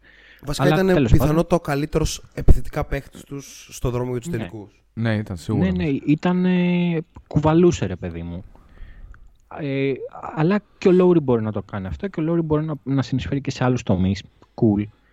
Παρ' όλα αυτά, ο Λόουρι πριν από δύο χρόνια. Ο Λόουρι φέτος σου λέω ναι, πες, OK, okay, ότι μπορεί να το κάνει. Αλλά PJ Tucker 7 εκατομμύρια μου φαίνεται αρρώστια, ρε παιδί μου. Εντάξει. Ναι, ε, ναι. Είναι, εγώ θεωρώ ότι έχει τελειώσει ο παίκτης, ας πούμε. Όσο υπέροχα και αν είχε φέρθει πέρσι στους τελικούς, στους ημιτελικούς, sorry, που έκλεισε τον Durant. Αλλά εντάξει, ρε παιδί μου, ήταν γενικά ε, λίγο βαρίδι για την ομάδα. Τραβάει την επίθεση πίσω σε, σε βαθμό που δεν το κάνει κανείς άλλος παίκτης. Ναι, σαν, στο σαν να είναι με τέσσερις είναι. Όταν είναι σαν να είναι με τέσσερις. Είναι αλήθεια αυτό. Και απλά παίρνει επιθετικά, OK. Okay. Αλλά ε, δεν μου φαίνεται ας πούμε, μια σωστή επιλογή, ειδικά όταν έχει στήσει μια ομάδα έτσι, που έχει χάσει τελείως το όποιο μικρό βάθος είχε. Δηλαδή μπορούσε να πετάξει έναν από πίσω κάτι να κάνει, έναν Ολίνικ. Ε, τώρα είναι γυμνή και έχει μείνει πέρα από τη βασική πεντάδα, όπου είναι ο 30 πόσο χρονών, ξέρω εγώ, Butler, 31-32, ο 35 και ο 37 άμα πας να δεις, ας πούμε, τι έρχεται από πίσω, βλέπεις τον Χείρο, ο οποίος είναι το απόλυτο βαρόμετρο για αυτή την ομάδα. Το άμα θα πάει καλά ή όχι εξαρτάται από το αν ο Χείρο θα είναι ο Χείρο πριν δύο χρόνια ή ο Χείρο περσινός. Ισχύει πάρα πολύ αυτό. Πολύ ωραία ανάλυση, δεν συμφωνώ. Μπορείς να το προβλέψεις αυτό. Δεν ξέρεις τι έχει κάνει. Το παιδί εντάξει είναι λίγο αλλού, ας πούμε. Ε, και από εκεί και πέρα ε, δεν υπάρχει τίποτα. Δηλαδή η ενίσχυση είναι τι, ο Μαρκίφ Μόρις, ξέρω εγώ, που ήρθε. Δεν. Η ανανέωση του Βίκτορ Λαντίπο που είναι και δεν είναι παίκτης. Ε, εντάξει, μπορώ να δω. Δεν το... ξέρεις πότε θα παίξει. Δεν υπάρχει τίποτα άλλο έτσι. Μετά βασίζεσαι απλά στο να βγουν κάτι στοιχηματάκια τύπου Στρούς, Γκέιμ Βίνσεντ και τέτοια. Που ο Κουπάλα. Ο Κουπάλα εντάξει, ρε παιδί μου, επειδή το Μαϊάμι γενικά κάνει κάτι τέτοιες τρέλες, είναι, αυτός είναι και ο μόνος λόγος που δεν μπορώ να το αποκλείσω από την κουβέντα, ας πούμε. Αλλά ε, υπάρχει πρόβλημα, ας πούμε, στην κουβέντα όταν παραδεχόμαστε ότι το ότι θα κάνουν hit με έναν τρόπο εξαρτάται από το άμα θα κάνουν την υπέρβαση ο Max Truss, ο Gabe Vincent και ο Casey Okpala. Έτσι. Ε, γυμνός τελείως πάγκος. Και δεν μου φαίνεται η βασική πεντάδα τόσο συγκλονιστικά καλή που να μπορεί να τραβήξει, ας πούμε, μόνη της, χωρίς τη βοήθεια από πίσω.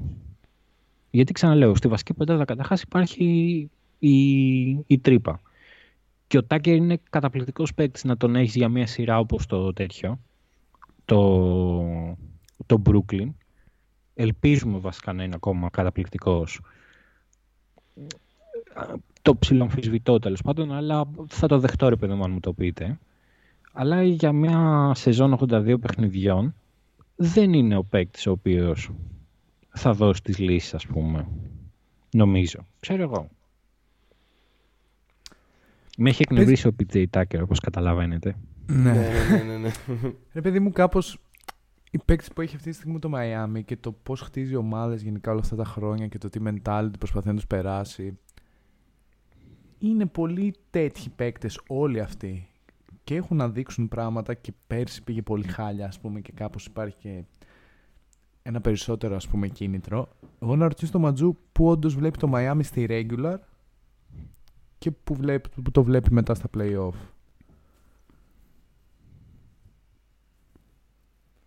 Αν είπε κάτι σε μένα δεν το έχω ακούσει. ναι, OK. Okay. Ε, ο, βασικά δεν ξέρω γιατί δεν το άκουσες. Μάλλον έγραφε στο chat. Αλλά ναι, ο, ο Προμ λέει ότι στην Όχι, ουσία, που βλέπεις το Miami... Δεν ακούω καθόλου πρόδρομο γιατί δεν, δεν το πιάνει το μικρόφωνο σου. Ναι, πρακτικά ναι, ναι, ναι, ακούγεται μόνο το δικό σου. Λόγω του. Ε, πού βλέπεις το Μαϊάμι μετά και την περσινή κακή σεζόν τόσο στη regular όσο και στα play-off. Τώρα θα είναι λίγο κοινοβιστικό να σας πω το ίδιο με Ατλάντα, έτσι πάλι 5-6 ας πούμε. Όχι, όχι, είναι κομπλέ, θα είναι 5-6. Οκ, ε, καλώς, πάμε στην επόμενη ομάδα. Στο... Βασικά 5-7, sorry και αποκλεισμό okay, στο δηλαδή και λίγο play, borderline play ομάδα. Okay, σκληρή, σκληρή Κοίτα, κριτική. Ε, είναι, παίρνεις, το, παίρνει το θάρρος ο Ματζού τα στο, λέει, τα στον λέει. αέρα του στο podcast, στο Kiki Radio και τα λέει. Έτσι, ή στο Spotify για τους φίλους μας, έτσι πρόδρομε. Έτσι, έτσι. λοιπόν, Ματζού, ελπίζω να είδες το βίντεο των προβλέψεων για την Ανατολή στο YouTube, ε. Εννοείται. Το blue...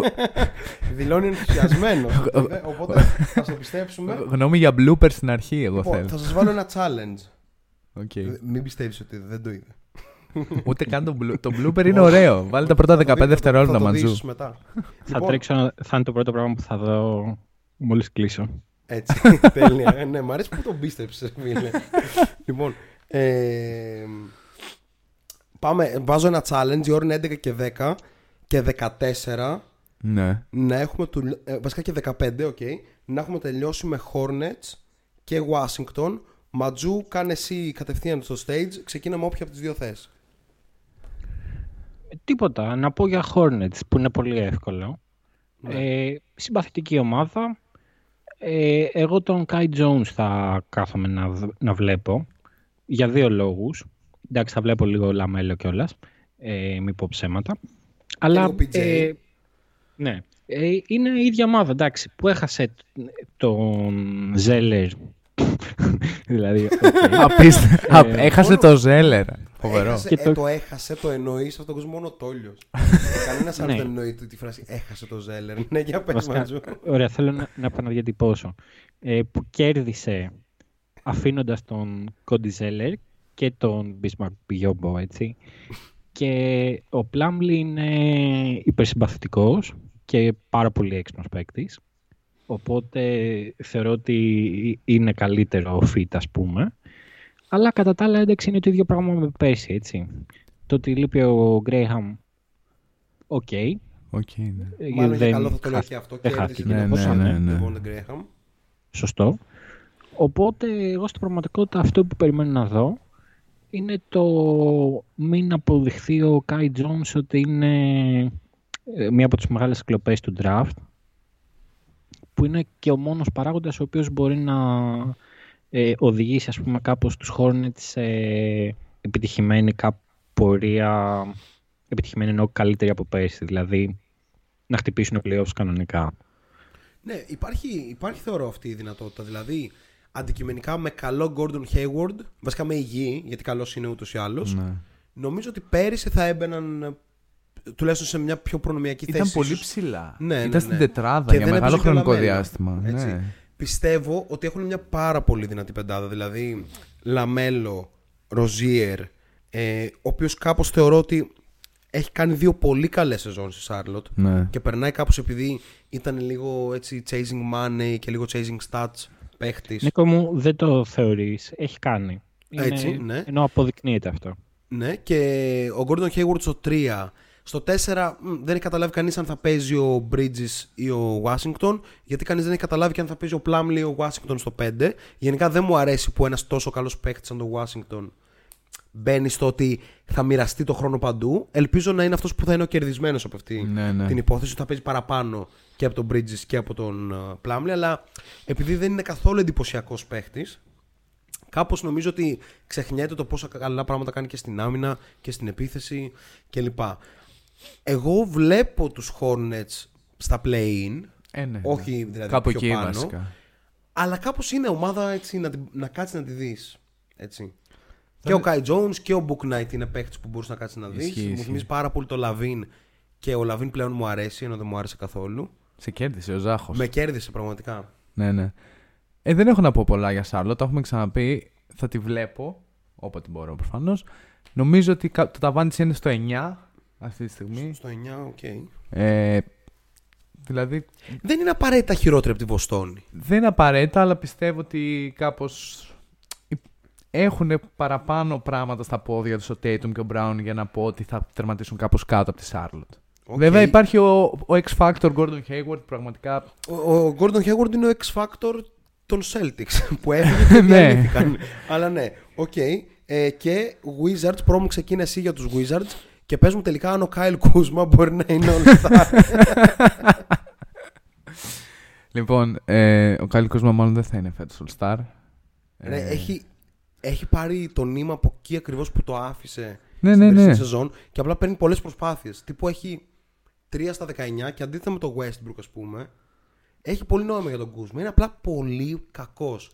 Και κάποιος πρέπει να του πει ότι δεν υπάρχει Big 3 με αυτόν, τον Bill και τον Dinwiddie. Ναι, ναι. Ούτε καν Big 2 δεν είναι αυτό, αλλά τέλος πάντων. Αν, αν είναι τρίτος εκεί πέρα, είναι ο Ρόι Χοτσιμούρα. Ματζού πες. δεν έχω καμία. Πιστεύω.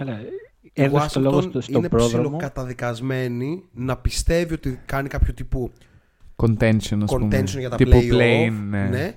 Αλλά νομίζω ότι ανεξαρτήτως από αυτό που λέει ο Σοφάδο, το αν θα τελειώσει ο Bill τη χρονιά στους Wizards ή όχι, Κάτσε να δω πού τους έχω στο. Εγώ τους είχα στο 11. Νομίζω Στα preview στο 12. Τους έχω στο 12 με 30-52. Ναι. Μετά τα φιλικά μπορεί να έχω υπερβάλει κιόλας. Μαντζού, λόγω σε σένα. Ότι είπε Πρόδρομε πες, ξεκίνησε ο Πρόδρομος να λέει του λες τι έχεις να πεις για το Kyle Kuzma. Ξεκινάει να λέει ο Kyle Kuzma και λέει καλά τα λες Πρόδρομε. Όχι, είπα. είπα... Πες λίγο γιατί δεν ακούγεται μάλλον. Ναι. Εγώ αυτό που είπα είναι ότι ο Kyle Kuzma θα... δεν θα είναι All Star. Ελπίζω τώρα να το άκουσες. Έκανα αυτή την ε, δήλωση. Ε, ναι, sorry, Πρόδρομε, για πες για την Washington, ρε φίλε, sorry. sorry. Αλλά δεν, εντάξει, συμφωνούμε, ρε φίλε. Μία, μία, ένα στόμα, μια ψυχή. Θα δω λίγο Wizards γιατί με ενδιαφέρει να δω τον Dinwiddie, Beal και κάπως τίποτα άλλο. Έχει κάποιους παίκτες που... Ο Gafford. Ναι, ok, okay, ρε okay. παιδί μου. Λέω για το τι είναι αυτό που είναι το ενδιαφέρον, ρε παιδί μου. Γιατί ναι, να πας ναι. να δεις Wizards. Mm-hmm. Ε... Τώρα εκεί πέρα περίεργο μπλέξιμο. Δηλαδή, οι παίκτες οι οποίοι υπάρχουν, ναι, μεν δεν είναι κακοί. Δηλαδή, κάπως, εντάξει, ο Kuzma δεν ξέρω. Πραγματικά δεν ξέρω πλέον. Ναι, μεν Πραγμα... είναι κακός είναι πλέον κακός. Δεν ξέρω τι, τι, τι, θα γίνει με αυτό το παιδί. Υπάρχει κάπως ο Harrell που εντάξει, ok. Okay. Υπάρχει ένας Aaron Holiday, αν δεν έχει ξαναγίνει ανταλλαγή. Δεν ξέρω τι έγινε. Νομίζω είναι εκεί πλέον. Ο... Εκεί είναι, εκεί είναι. Είναι εκεί, ναι. Ε, Χατσιμούρα, Γκάφορντ κλπ. Υπάρχει Τόμα Μπράιν που επιστρέφει που με ενδιαφέρει. Κάπως εκεί μπορεί να δούμε κάτι. Ωραίο αυτό, ναι. Ωραίο. Και μετά Κίσπερτ που δεν ξέρω. Τη γνώμη σας. Δεν μιλάω, λέω τα από όλα πριν. Ε, Ξέχασα τον Ντάνι Αύντια. ναι, ναι, θα παίξει πολύ. Αυτό είναι πολύ σημαντικό. Ναι. εγώ δεν το πιστεύω καθόλου. Okay. Ε, από πέρσι, δηλαδή από τα MOX, έλεγα ότι να δω ποιοι θα είναι το θύμα πούμε, που θα πάει να το τσιμπήσει. Δεν θα ήταν άσχημα που να τον έπαιρναν οι Bucks στο 31 που τελικά αντάλλαξαν. Oh, Αλλά κατάλαβες. Ναι. ναι. Ε, αλλά, ρε παιδί μου, στην πραγματικότητα πόσο χειρότερος είναι ο Jordan Ward, ας πούμε, από τον okay. Εγώ δεν νομίζω ότι είναι πολύ ε, ή ότι είναι καν. Ε, αλλά στην πραγματικότητα αυτό που βγαίνει είναι ότι έχουν μαζέψει πολλούς μέτριους παίκτες, ε, εκ των οποίων κάποιοι είναι και ελπιδοφόροι και έχει ενδιαφέρον να το δεις. Δηλαδή, Χατσιμούρα Αβδίγια είναι παίκτες που θες να δεις τι μπορούν να κάνουν. Κυρίως για τον Αυδίγια, απλά επειδή έχω την απορία, ρε παιδί μου. Δεν ξέρεις τι μπορεί να, να βγει ακόμα, είναι πολύ μικρός. Ε, Άρον Holiday θέλω να τον δω και θέλω πολύ να κερδίσει τη θέση του backup point guard. Να δούμε τι μπορεί να κάνει.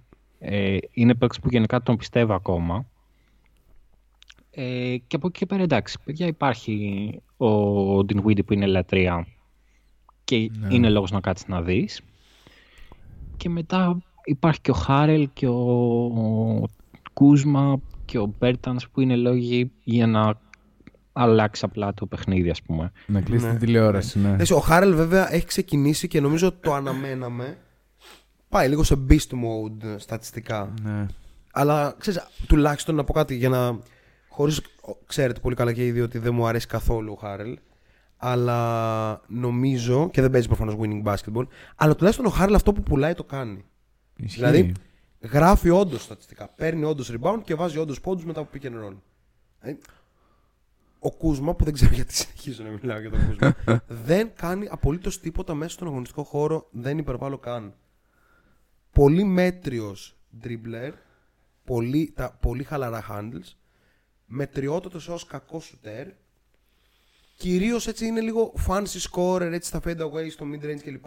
που καμία ομάδα δεν θέλει να του δώσει αυτές τις προσπάθειες. Αδύναμο κορμί, μέτριος αμυντικός παρότι πέρυσι προσπαθούσαν οι Lakers να πουλήσουν ότι είναι καλός αμυντικός. Αυτά έχω να πω για τον Kyle Kuzma. Η ώρα πήγε και 20, οπότε κόβουμε αυτομάτως αυτό. Ματζού, να ακούσουμε ένα τραγουδάκι και επιστρέφουμε με ένα true or false για Southwest. Ok; Ό,τι καλύτερο. Ό,τι καλύτερο, τέλεια. Ένα true or false έτσι λίγο σύντομο για να μην την τραβήξουμε και πολύ. Έτσι κι αλλιώς η Southwest νομίζω θα συμφωνήσουμε ότι είναι η πιο αδιάφορη περιφέρεια στο NBA. Τέλεια. Για πάμε. One, two, three.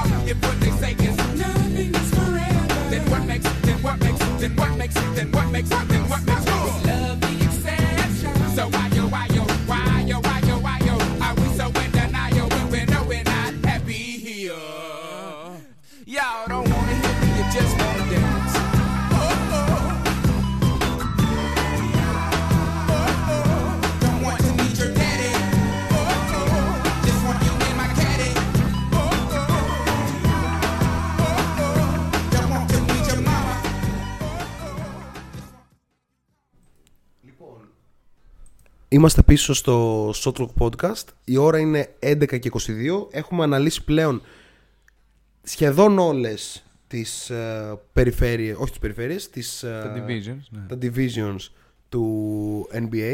Αλλά πριν συνεχίσουμε με τον εκλεκτό καλεσμένο μας Δημήτρη Ματζούκα, να πούμε πρόδρομε ότι πού μπορεί να ακούσει κάποιος το Shotlock Podcast αν το ακούει σήμερα για πρώτη φορά; Αν το ακούει σήμερα για πρώτη φορά, πέρα από το live στο Kikit κάθε Δευτέρα 10 με 11.30 Και χοντρικά. πιθανόν από την επόμενη Δευτέρα live στο YouTube, αλλά θα δούμε. Θα το δούμε αυτό. Παίζουμε Spotify την επόμενη μέρα το ηχογραφημένο podcast της Δευτέρας. Nice. Παίζουμε πλέον YouTube πολύ actively Nice. με νέο βίντεο σήμερα και πολλά άλλα ωραία πράγματα που μπορείτε να τσεκάρετε και νέα που θα έρθουν. Και παίζουμε και καθημερινή ενημερωσούλα μέσω Facebook. Facebook, Instagram. Ναι, και στο Twitter λίγο Andrew Wiggins burner account. Τα κλασικά, λοιπόν, τα για, λέμε πάμε, κάθε φορά. για πάμε στο chat. Λοιπόν, Σοφάδα ρωτάει, θα τελειώσει ο Bill της χρονιάς στους Wizards και Bill για Γκαλινάρη, Redis, Huerter, who says no; Ωραίο. Δυσκολάκι είναι αυτό. Ας πούμε ότι, ας πούμε ότι αν όχι το ένα, Ναι. τότε τι το δύο; Ωραία. Εμένα γενικά, γενικά η απάντησή μου στο ένα είναι μάλλον ναι. Γιατί πιστεύω ότι θα ψηθεί να παίξει πάρα πολύ με τον Dinwiddie. Και ότι κάπως αυτό θα τον κάνει να ψηθεί να μείνει. Εκτός αν Οκ. πούνε ότι οι Wizards, ok, έχει ανέβει ξε- Το stock του Beal, ας πούμε, είναι σταθερά εκεί, δηλαδή 30 πόντοι μέσο όρο scorer. Πού θα είναι, Παίρνεις δεν υπάρχει αυτό. λόγος να μην είναι. Και που τραβάμε τη σκανδάλη τώρα, δεν παίζουμε ας πούμε το κεφάλι μας για πιθανή ανανέωση ή οτιδήποτε του χρόνου. Παίρνουμε τώρα ό,τι καλύτερο μπορούμε πίσω. Σε αυτό το σενάριο, Μπίλια Γκαλινάρη, Ρέντις, Χουέρτερ, Χούσες, Νο... Hm. Δεν ξέρω. Ε, για την Ατλάντα βγάζει κάπως νόημα. Από την έννοια ότι... Δεν, start- δεν, παίρνουν, δεν παίρνουν κάτι αρκετά καλό πίσω οι Wizards. Αυτό για είναι το πρόβλημα, να δώσουν τον νομίζω. Bradley Beal. Δηλαδή για την Δηλαδή Ατλάντα όντως θέλει, βγάζει και- νόημα. θέλει να, τα- να βγάλει τον Γκαλινάρη και να βάλει τον Hunter. Εκεί ναι, εκεί για είναι να καλό μπορεί να πει, πακέτο. ναι, και ίσως θέλει και κάτι παραπάνω. Δηλαδή το stock του Bradley Beal είναι πολύ Θεό, υψηλό. ναι. Έτσι. Οκ. Ε, Ματζού, είσαι μαζί μας; Πάντα. Τέλεια. Λοιπόν, πάμε στην Southwest εντάξει, τώρα, όχι στην πιο πάντα. βαρετή Τω- τουλάχιστον. τώρα πάντως είμαι. Δεν σε ακούσαμε; Ε, λέω όχι πάντα, αυτό ήταν ψέμα. Αλλά ε, τώρα πάντως είμαι, ναι.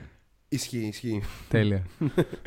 Λοιπόν, ε, είναι η πιο βαρετή division η Southwest. Αυτή είναι η ερώτηση του True or False. όχι, όχι, ε, αλλά πες. Ε, είναι αρκετά βαρετή. Δεν ξέρω. Να πούμε, είναι το Dallas, ok. Το Houston, εντάξει, οκ. Δεν παίζει καν ο Harden, ξέρω εγώ, στο Houston. Ούτε καν ο Tracy McGrady και ο Yao Ming, ούτε καν ο Βασίλης Σπανούλης. ε, ου- ή ο Κώστας Παπα-Νικολάου. Θα Απίστευτο. πούμε για Ολυμπιακό μετά όμως. Θα... Άντε καλά. Ωραία. Λοιπόν, μιας και έχουμε το Ματζού. Λοιπόν, ε, είναι οι Memphis Grizzlies που, οκ, θα έχουμε κάτι να πούμε εδώ ίσως. Είναι οι Pelicans που, τέλος πάντων. Και είναι και οι Spurs. Και έτσι ξεκινάμε το True or False. Ε, θα κάνω μία στον ένα, μία στον άλλον. Δεν θα Οκ. έχετε δηλαδή, την ευκαιρία να μιλήσετε όλοι για όλες τις ομάδες. Εκτός αν πεταχτείτε βία πάνω από τον συνομιλητή σας. ε, Ματζού, Ναι. υπάρχει ο, πραγμα... ο, ο, πώς το λένε, ο παραμικρός λόγος κάποιος να ασχοληθεί φέτος με τους San Antonio Spurs; Βασικά όχι. Δεν υπάρχει κανένας λόγος να ασχοληθεί φέτος κανένας με τους Spurs. True or false; Ε, false θα πω.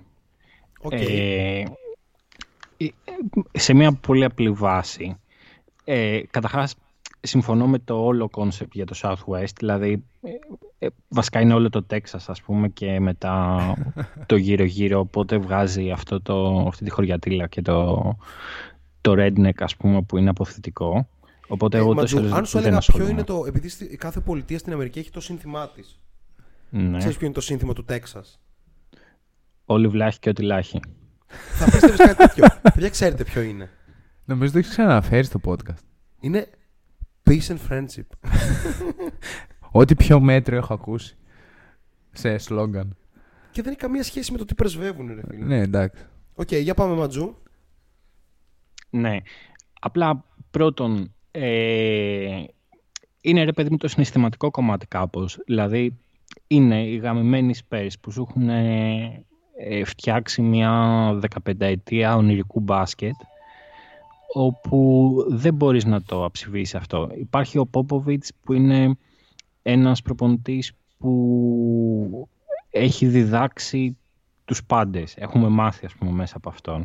Και είναι και υπερκαβλέουρας, ξέρω εγώ. Οπότε, ούτε αυτόν μπορείς να τον ε, βγάλεις στην εξίσωση. Θες να δεις τι θα κάνει αυτή η ομάδα.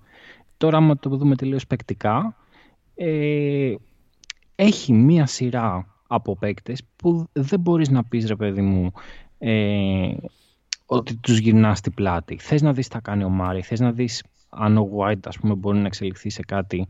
Έχει φτάσει 27 χρονών, βέβαια, στο, στο τελείως έτσι απροσδόκητο, ας πούμε. Ναι, ναι. Ε, αυτό.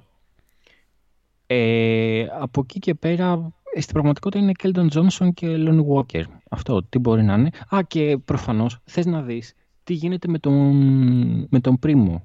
Και Για με ποιο τον λόγο Collins έχω- που ε, λένε και στο chat. Ότι τι παίζει με τον Collins που πήρε 20 εκατομμύρια. Δεν θα τον δεις στο Collins γιατί ξανατραυματίστηκε. Πάλι εκτός θα είναι. Όντως τραυματίστηκε. Ναι, ναι. Είναι τρι, τριμήνο, τετράμινο. Α, Ε, Εξαιρετικά οπότε- πήγε αυτό. Πω, πω, Πάει ο πολύ Collins. κλίμα. Εντάξει, παιδιά, έδινε ένα 0-5 ας πούμε να συμβεί. Αλλά, Ναι, ναι, Πραγματικά πέσαμε καν από τα σύννεφα. ναι, όχι, θέλω να δω ε, ε, αυτό με το πρίμο στο draft. Ήταν ε, εκοφαντικό, έτσι. Ε, ήταν η μεγαλύτερη έκπληξη, νομίζω, στο draft. Α, δεν είπαμε πριν για τον Σαρίφ Κούπερ, ο οποίος ήταν επίσης μια τεράστια έκπληξη στο draft και έχει Απίστευτο πολύ ότι έπεσε το ενδιαφέρον. Ότι έπεσε, 18, ναι. Απίστευτο. Είναι πάρα πολύ Ναι. καλός. Ε, όπου για τους Hawks ε, θα έπρεπε να, να συζητήσουμε το άμα θα- θα τον βλέπαμε φέτος. Αλλά τέλος πάντων να το αφήσουμε. Ας ελπίσουμε ότι θα τον δούμε και να το αφήσουμε εκεί. Ε, με τον Πρίμο, τι φάση, πραγματικά. Ε, Δηλαδή θέλω να δω τι έχουν δει και τον πήραν στο 12 αφήνοντας παιχταράδες να πέσουν. Ήθελαν να. Ήθελαν πιθανώς, sorry που σε διακόπτω Ματζού. Ήθελαν μετά τον Μπένετ. Βασικά μετά τον Τρίσταν Τόμψον που είχε επιλεχθεί στο 4. Τον Μπένετ που επιλέχθηκε στο 1 από το πουθενά. Ήθελαν να, ακόμη ένας Καναδός πιτσιρικά να κάνει τον μπαμ. Τύπου Τζόσουα Πρίμο. Πού τον δίνετε εσείς; Στο 40. Οκ, εμείς τον παίρνουμε στο 12. Απίστευτο. Ε, θα πω ότι μου αρέσει αυτό που βλέπω, αλλά είναι talent που βρίσκει στο 28. Συνέχισε. Ε, όχι, α- αυτό ρε παιδί μου, ότι ε, ε, τον πρίμο το περιμένω με τον Ντουφέκη, δηλαδή σε φάση τι κατά έχετε δει. Αλλά έχεις Κέλντον Τζόνσον, τον Ντέβιν Βάσελ, Λόνι Βόκερ, ε, οι- όλοι αυτοί είναι ωραίοι παίκτες. Όπου και Μάρι και White έτσι προφανώς. Όπου ε, έχω ενδιαφέρον. Επίσης έχει ενδιαφέρον να δεις πώς θα στηθεί η περιφέρειά τους που σίγουρα δεν είναι η πιο γεμάτη περιφέρεια στο NBA. Έτσι, το λέω αυτό να καταγραφεί γιατί υπάρχει περίπτωση να κατατεθεί κάποια ε, αντιπαραθετική άποψη. Αλλά ε, είναι πάρα πολύ, πολύ ενώ αρκετοί ας πούμε παίκτες που ψάχνουν λεπτά και είναι όλοι τους πολύ ενδιαφέροντα prospects και έχει να, να δούμε πώς θα κάτσει. Και μέσα σε όλους αυτούς που είπα, δηλαδή Πρίμο, Βάσελ, ε, Walker, Murray και White, αυτός που φαίνεται να κάνει την καλύτερη pre-season είναι ο Bryn Forbes που ήρθε και έχει Μπράβο. αρχίσει να σουτάρει πάλι σαν να μην υπάρχει αύριο. Εκεί ήθελα να Τέλος καταλήξω. πάντων. Ε, ε, θεωρώ ότι θα είναι fun to watch ομάδα. Οκ. Ωραία. Λοιπόν, Πρόμ σειρά σου. Χωρίς όμως να πάει ε, να, αυτό να αποτυπωθεί σε, στα αποτελέσματα, έτσι. Δηλαδή θα ναι, φάνε ναι, κάπου ναι. καλά. Φαβορεί για τις υψηλές θέσεις, ας πούμε, στο επόμενο draft. Λοιπόν, πρόμ, ε, θα σου δώσω την ευκαιρία να μας πεις αν το most improved player μπορεί να το πάρει βασικά να το κάνω πάλι σε true or false διατύπωση το most improved player θα το πάρει φέτος ο Porter Jr. Όχι ο Μάικλ, ούτε ο Ότο. Ο άλλος. Ο Κέβιν. Ναι. Ε, Ναι, εντάξει. ναι, πες ναι, πες ναι. Εντάξει, παιδιά, δεν νομίζω ότι θα το πάρει. Εγώ έχω παίξει ήδη ότι θα το πάρει ο Jordan Poole Ναι. ε, Οκ, μ' αρέσει. Ωραίο το Jordan Poole. και ξέρει και πολύ περισσότερο μπάσκετ, αλλά ναι, συνέχισε. Ναι. Ε, θα ήθελε πολύ ο Ματζούκας, δεν ξέρω μάλλον, για να το ψιθυρίζει. Αλλά νομίζω πως όχι. Εντάξει.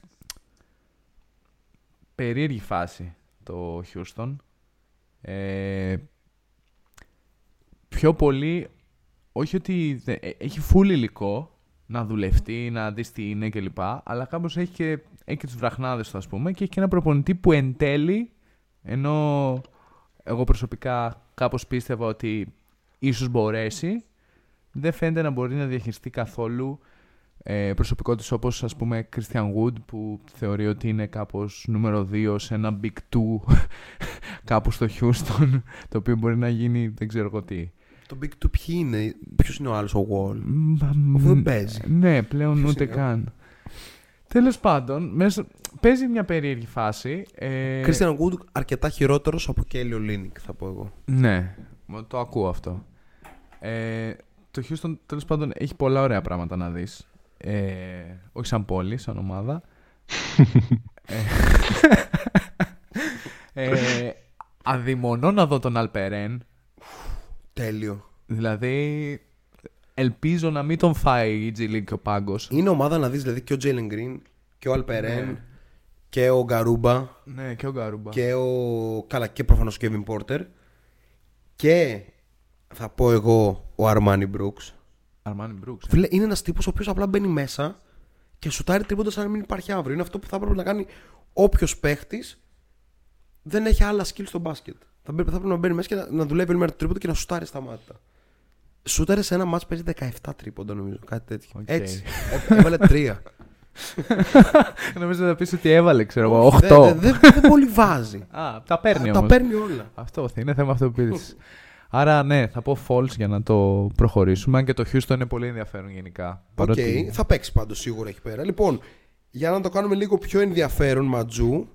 Να, Πάμε. να κάνω ένα μικρό σχόλιο. Ναι, ναι, ναι. Ε, ο Σενγκούν δεν θα παίξει τέτοιο. Ε, G League. Είναι, θα παίρνει χρόνο. Ε, θεωρώ δεδομένο πάνω το 20 λεπτό. Και θα, θα έχει ρε παιδί μου αποτύπωμα από την πρώτη χρονιά πολύ δυνατό. Και θέλω να εφιστήσω την προσοχή ε, στον Τζος Κρίστοφερ που είναι ο Ω, μόνος ναι, ναι, που δεν ναι. αναφέρατε τον οποίο πιστεύω πάρα πολύ ε, γιατί έδειξε στο, στο Summer League ότι μπορεί να παίξει άμυνα και αν αυτός ο παίκτης αρχίζει να παίζει άμυνα πιστεύω ενώ ξεκίνησε ας πούμε ξέρεις ότι θα βγάλει όλη τη χρονιά G League θα τον δούμε ε, σε κάποια φάση να αρχίσει να παίρνει λεπτά και δεν θα τα ξαναχάσει ποτέ Ματζού, αυτό, αυτό είναι hot take το έχω, πει, το, ε, το έχω πει σε πολύ κόσμο. Δεν με έχει κα, στηρίξει κανείς, οπότε ελπίζω να βρω με σένα λίγο στήριξη. Ε, το NBA comparison του Josh Christopher για μένα, δεν ξέρω γιατί έχω σκαλώσει με αυτό, είναι ο Donovan Mitchell. Α, Δεν ξέρω. μ, Ο τρόπος που σκάει την μπάλα κάπως και πηγαίνει στο mid-range pull-up μου φαίνεται ολόιδιος. εννοεί- είναι ε, ίδιος λες ουλπάκι. στο πώς σου θυμίζει ας πούμε να τον βλέπεις. Ναι, δεν το ναι, βάζεις ναι. NBA comparison ότι θα γίνει ο, ο Donovan Mitchell. Όχι, όχι, εντάξει. ε, Πιο χαμηλό ταβάνι. Ναι, το, το βλέπω, γιατί όχι. Ε, αν και ε, μετά το Summer League ε, τον βλέπω πιο αμυντικά προσιλωμένο. Δηλαδή σε αυτό δεν θα θυμίζει Μίτσελ. Ελπίζω. Ναι. Ε, ο Σοφάδα λέει: Ο Γκαρούμπα τι πήγε να κάνει εκεί από φέτος, νομίζω ότι θα το δικαιώσει η απόφαση. Θα διαφωνήσω με Σοφάδα, γιατί ο Γκαρούμπα πάει να πάρει λεπτά σε μια ομάδα του NBA, να βελτιωθεί επιθετικά, γιατί κάπως έγινε, ξέρεις, έφτασε ένα όριο το επιθετικό του impact στην Ευρώπη, στην Ισπανία βασικά και στην Ευρωλίγκα. Και είναι ένας παίκτης πάρα πολύ ταλαντούχος. Μπορεί να παίξει από το. Το 3 μάλλον όχι, αλλά μπορεί να παίξει Ε. το 4 και στο 5 σίγουρα. Ναι, ναι, ναι. Και εντάξει, μπορώ να το δω, είναι πολύ μικρός ακόμα. Πιστεύω έχει όλα τα φόντα να, να γίνει ένας πάρα πολύ καλός ρολίστας και ίσως και κάτι παραπάνω. Why not? Να Είναι γίνει πολύ ένας έξυπνος παίκτης. Draymond Green, πες το. Αυτό. Ναι, ναι, ναι, ναι, ναι, ναι, ναι. Θα συμφωνήσω. Α, λοιπόν, Αν και όποιος είδε Summer League δεν γίνεται να μην τον έχουν στοιχειώσει τα τρίποντα που έπαιρνε ο Γκαρούμπα που φεύγανε κάτι πάνω από το ταμπλό, χτυπούσαν ε, πίσω στα κάγκελα, ξέρω εγώ και Ε, τέτοια. work, work in progress. Ματζού μου, work in progress. Πολύ work. λοιπόν, Ματζού, πάμε λίγο να μου πεις ότι η Νέα Ορλεάν και φέτος θα είναι η μεγάλη απογοήτευση της σεζόν. True or false; Και προέκτηνα Φο- τα true or false ε, για την ερώτηση της Νέας Ορλεάνης στα επόμενα τρία λεπτά που σου, σου δίνεται ο χρόνος. Όπου θες, τύπου ο Ζάιν Williams είναι bust, ξέρεις. ε, ο Γιώνας Βαλαντσιούνας είναι ο καλύτερος σου παίχτης. Ό,τι θες, Ο πες ό,τι Ζάιον θες. Βίλιαμσον είναι χοντρός. Ναι, ναι. Ναι. Ε, True. Λοιπόν, είναι false το, το statement. Ε, κυρίως γιατί δεν νομίζω ότι υπάρχει παραμικρή προσδοκία για τους Pelicans, οπότε πώς θα απογοητευτεί κάποιος. Ε, αν τώρα κάποιος πιστεύει ότι θα μπουν playoffs, τότε πιθανότητα θα απογοητευτεί. Οκ, τι να κάνουμε. Ε, Παρ' όλα αυτά, αν και είναι συγκλονιστικό άμα τα βάλουμε κάτω να δούμε όλο, όλους τους χειρισμούς τα τελευταία πόσα τρία χρόνια είναι ε, τι έχει κάνει το front office πώς έχει αλλάξει αυτή την ομάδα και πώς την έχει καταλήξει έτσι. Μια σειρά από τελείως παρανοϊκές επιλογές. Ε, μπορώ να πω ότι αυτό το οποίο βλέπω αυτή τη στιγμή μου αρέσει. Δηλαδή οι Pelicans είναι άλλη μια ομάδα που θα κάθομαι και θα παρακολουθώ πολύ. Ε, γιατί έχει πάρα πολλούς ε, ωραίους παίκτες να κάτσεις να δεις. Ε, Νίκελ Αλεξάνδρ Walker είμαι τρελός φαν εδώ και δύο χρόνια, το έχω πει άπειρες φορές και εξακολουθώ να το πιστεύω ότι μπορεί να βγει Και κάτι κύρα καλό. Λιούις λογικά φαντάζομαι. Κύρα Λιούις προφανώς, απλά εδώ η μαλακία είναι, φέρανε τον Γκρέαμ, έχουν Τζος Χάρτ, φέρανε τον Σατοράνσκι. Ε, ρε φίλε, κάποια στιγμή, τέλος πάντων, είναι λίγο ο Griffin περίεργο. δεν έχει ιδέα τι κάνει. Ναι, δεν- Αυτό Ναι, δεν, αυτό, ε, η δεν- κάθε δεν κίνηση βγάζει του είναι ότι όλα. δεν, έχω- δεν έχει ιδέα τι κάνει. δεν έχει πλάνο. Αυτό. Έχει μαζε... και, και ο Χαρτ και το Σατοράνσκι, ας πούμε, τον, τον λατρεύω. Είναι πολύ ωραίος παίκτης. Αλλά μην πας να δημιουργήσεις στο pick που έκανες πέρσι, που και πάλι, που ήταν 13-14 ο Κύρα, Ναι, ε, 14 νομίζω. όπου, εντάξει ρε παιδί μου, και πάλι υπήρχαν και άλλες επιλογές και ήταν λίγο σοκ, ας πούμε, το ότι πήρανε τον Λιούις εκεί. Στήριξέ τον. Μην φέρνεις άλλους δύο παίκτες στην ίδια θέση. Αυτή τη στιγμή παίζει να είναι τρίτο-τέταρτο στο depth chart, ας πούμε. Ναι, ναι. Και επίσης και το γεγονός ότι βάζουν το Βαλαντσιούνα δίπλα στο Zion. Δηλαδή παίρνουν ένα παίκτη που σίγουρα δεν ταιριάζει δίπλα στο Zion μετά την καλύτερη σεζόν της καριέρας του. Που είναι ίδιο στυλ με τον Steven Adams επιθετικά, απλά καλύτερος. Και το πετάνε εκεί πέρα. Δεν, δεν ξέρω, είναι και ο Ingram που δεν μου αρέσει καθόλου. Γενικά. Αλλά, Ε, αλλά υπάρχει όμως ένα πράγμα που, που γι' αυτό συγχωρούμε τα πάντα, ή σχεδόν τα πάντα, ή τέλος πάντων κάνουμε, δεν μας ενδιαφέρει κιόλας. Ε, αλλά το, η επιλογή του Trey Murphy είναι συγκλονιστική. Ισχύει. Ε, και δεν ξέρω πόσο φαινόταν από πριν, αλλά το πώς έδεσε που με- με βάση το τι παίκτης είναι φαινόταν ότι θα δέσει. Δηλαδή φαινόταν ότι ήταν ένα καλό pick για τη Νέα Ορλεάνη. Αλλά τελικά είναι δύο-τρεις φορές πιο έτοιμος από ό,τι εγώ περίμενα, ας πούμε. Μαγεύει, μαγεύει. Ε, Είναι, δεν ξέρω, είναι παίκτης που θα κάθομαι και θα βλέπω, ρε παιδί μου. Και θεωρώ ότι θα κάνει πάταγο. Και θα διώξει ό,τι άλλο υπάρχει εκεί στη θέση. Και θα κλειδώσει το... Τώρα το ζήτημα βασικά θα μου πεις είναι ο Ingram μπροστά του. Αλλά τέλος πάντων, δεν ξέρω. Μπορεί να παίξει και στο 2 ο Μέρφυ. Θα το Πιθανό, δοκιμάσουμε. πιθανό. Αλλά και πάλι εκεί πέρα είπαμε τι παίζεις στα, στα ασώδια. Οπότε Ναι. ε, θα, πολύ πιθανό ακόμη και ο Μέρφυ να γίνει έτσι λίγο θύμα του dysfunctionality που παίζει εκεί πέρα. Λοιπόν, Προμ.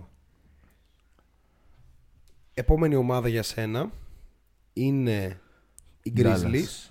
Shit. Ναι. που καλείσαι να απαντήσεις αν βασικά οι Grizzlies θα μπουν φέτος στα play-off χωρίς να παίξουν play-in. Ε, false.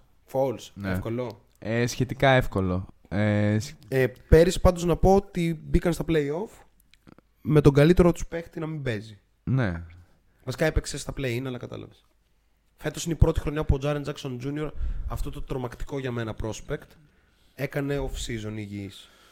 Ναι, ισχύει. Ε, νομίζω θέλουν ένα χρόνο για να βρουν πλήρως πατήματα και χημεία το Memphis αυτή τη στιγμή. Δηλαδή δεν- δεν μπορεί να πάει να, μπορεί να πάει να περάσει το Portland. Δεν ξέρω. Το Portland ειδικά σίγουρα. Το Portland είναι ρεαλιστικά η μόνη ομάδα την οποία μπορεί. Συμφωνούμε κάπως όλοι σε αυτό; Α, λοιπόν, αν πούμε ότι είναι οι Lakers, η Utah, οι Suns, το Golden State, το Denver, η πεντάδα, Ναι. όλοι οι υπόλοιποι παίζουν. Θε- Σίγουρα μπορούν να περάσουν. Εντάξει, αποκλείται να περάσει τον Dallas σε κανένα σύμπαν.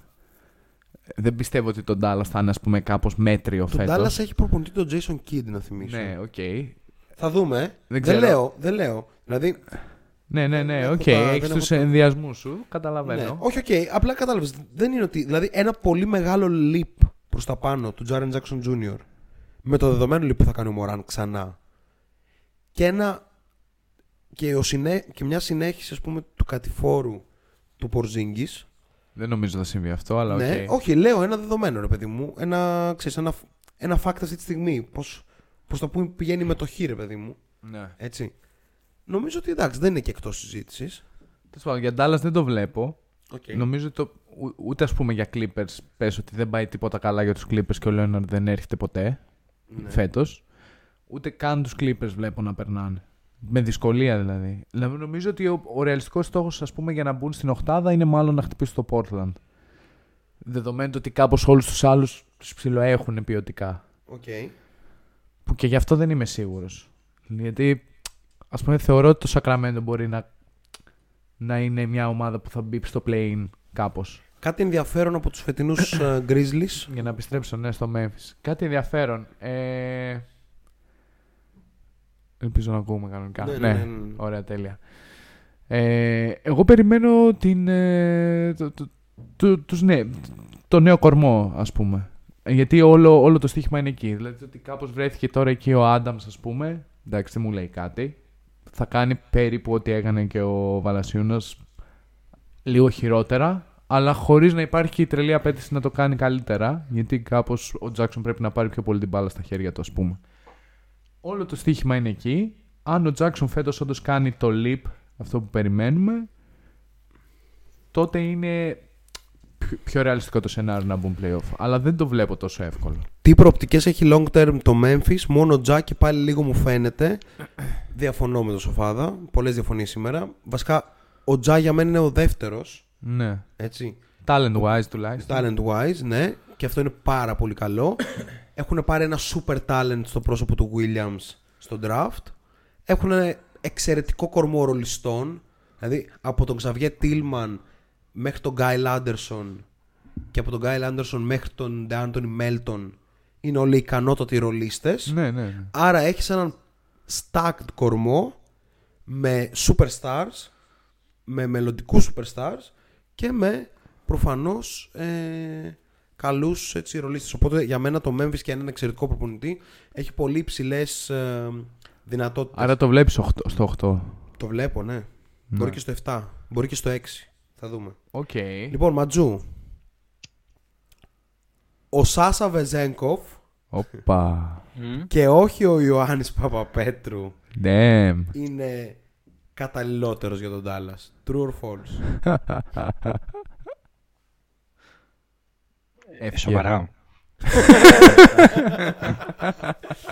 ε, όχι, θέλω απλά να μιλήσουμε λίγο για το Σάσα Βεζέγκοφ και τον Παπαπέτρου.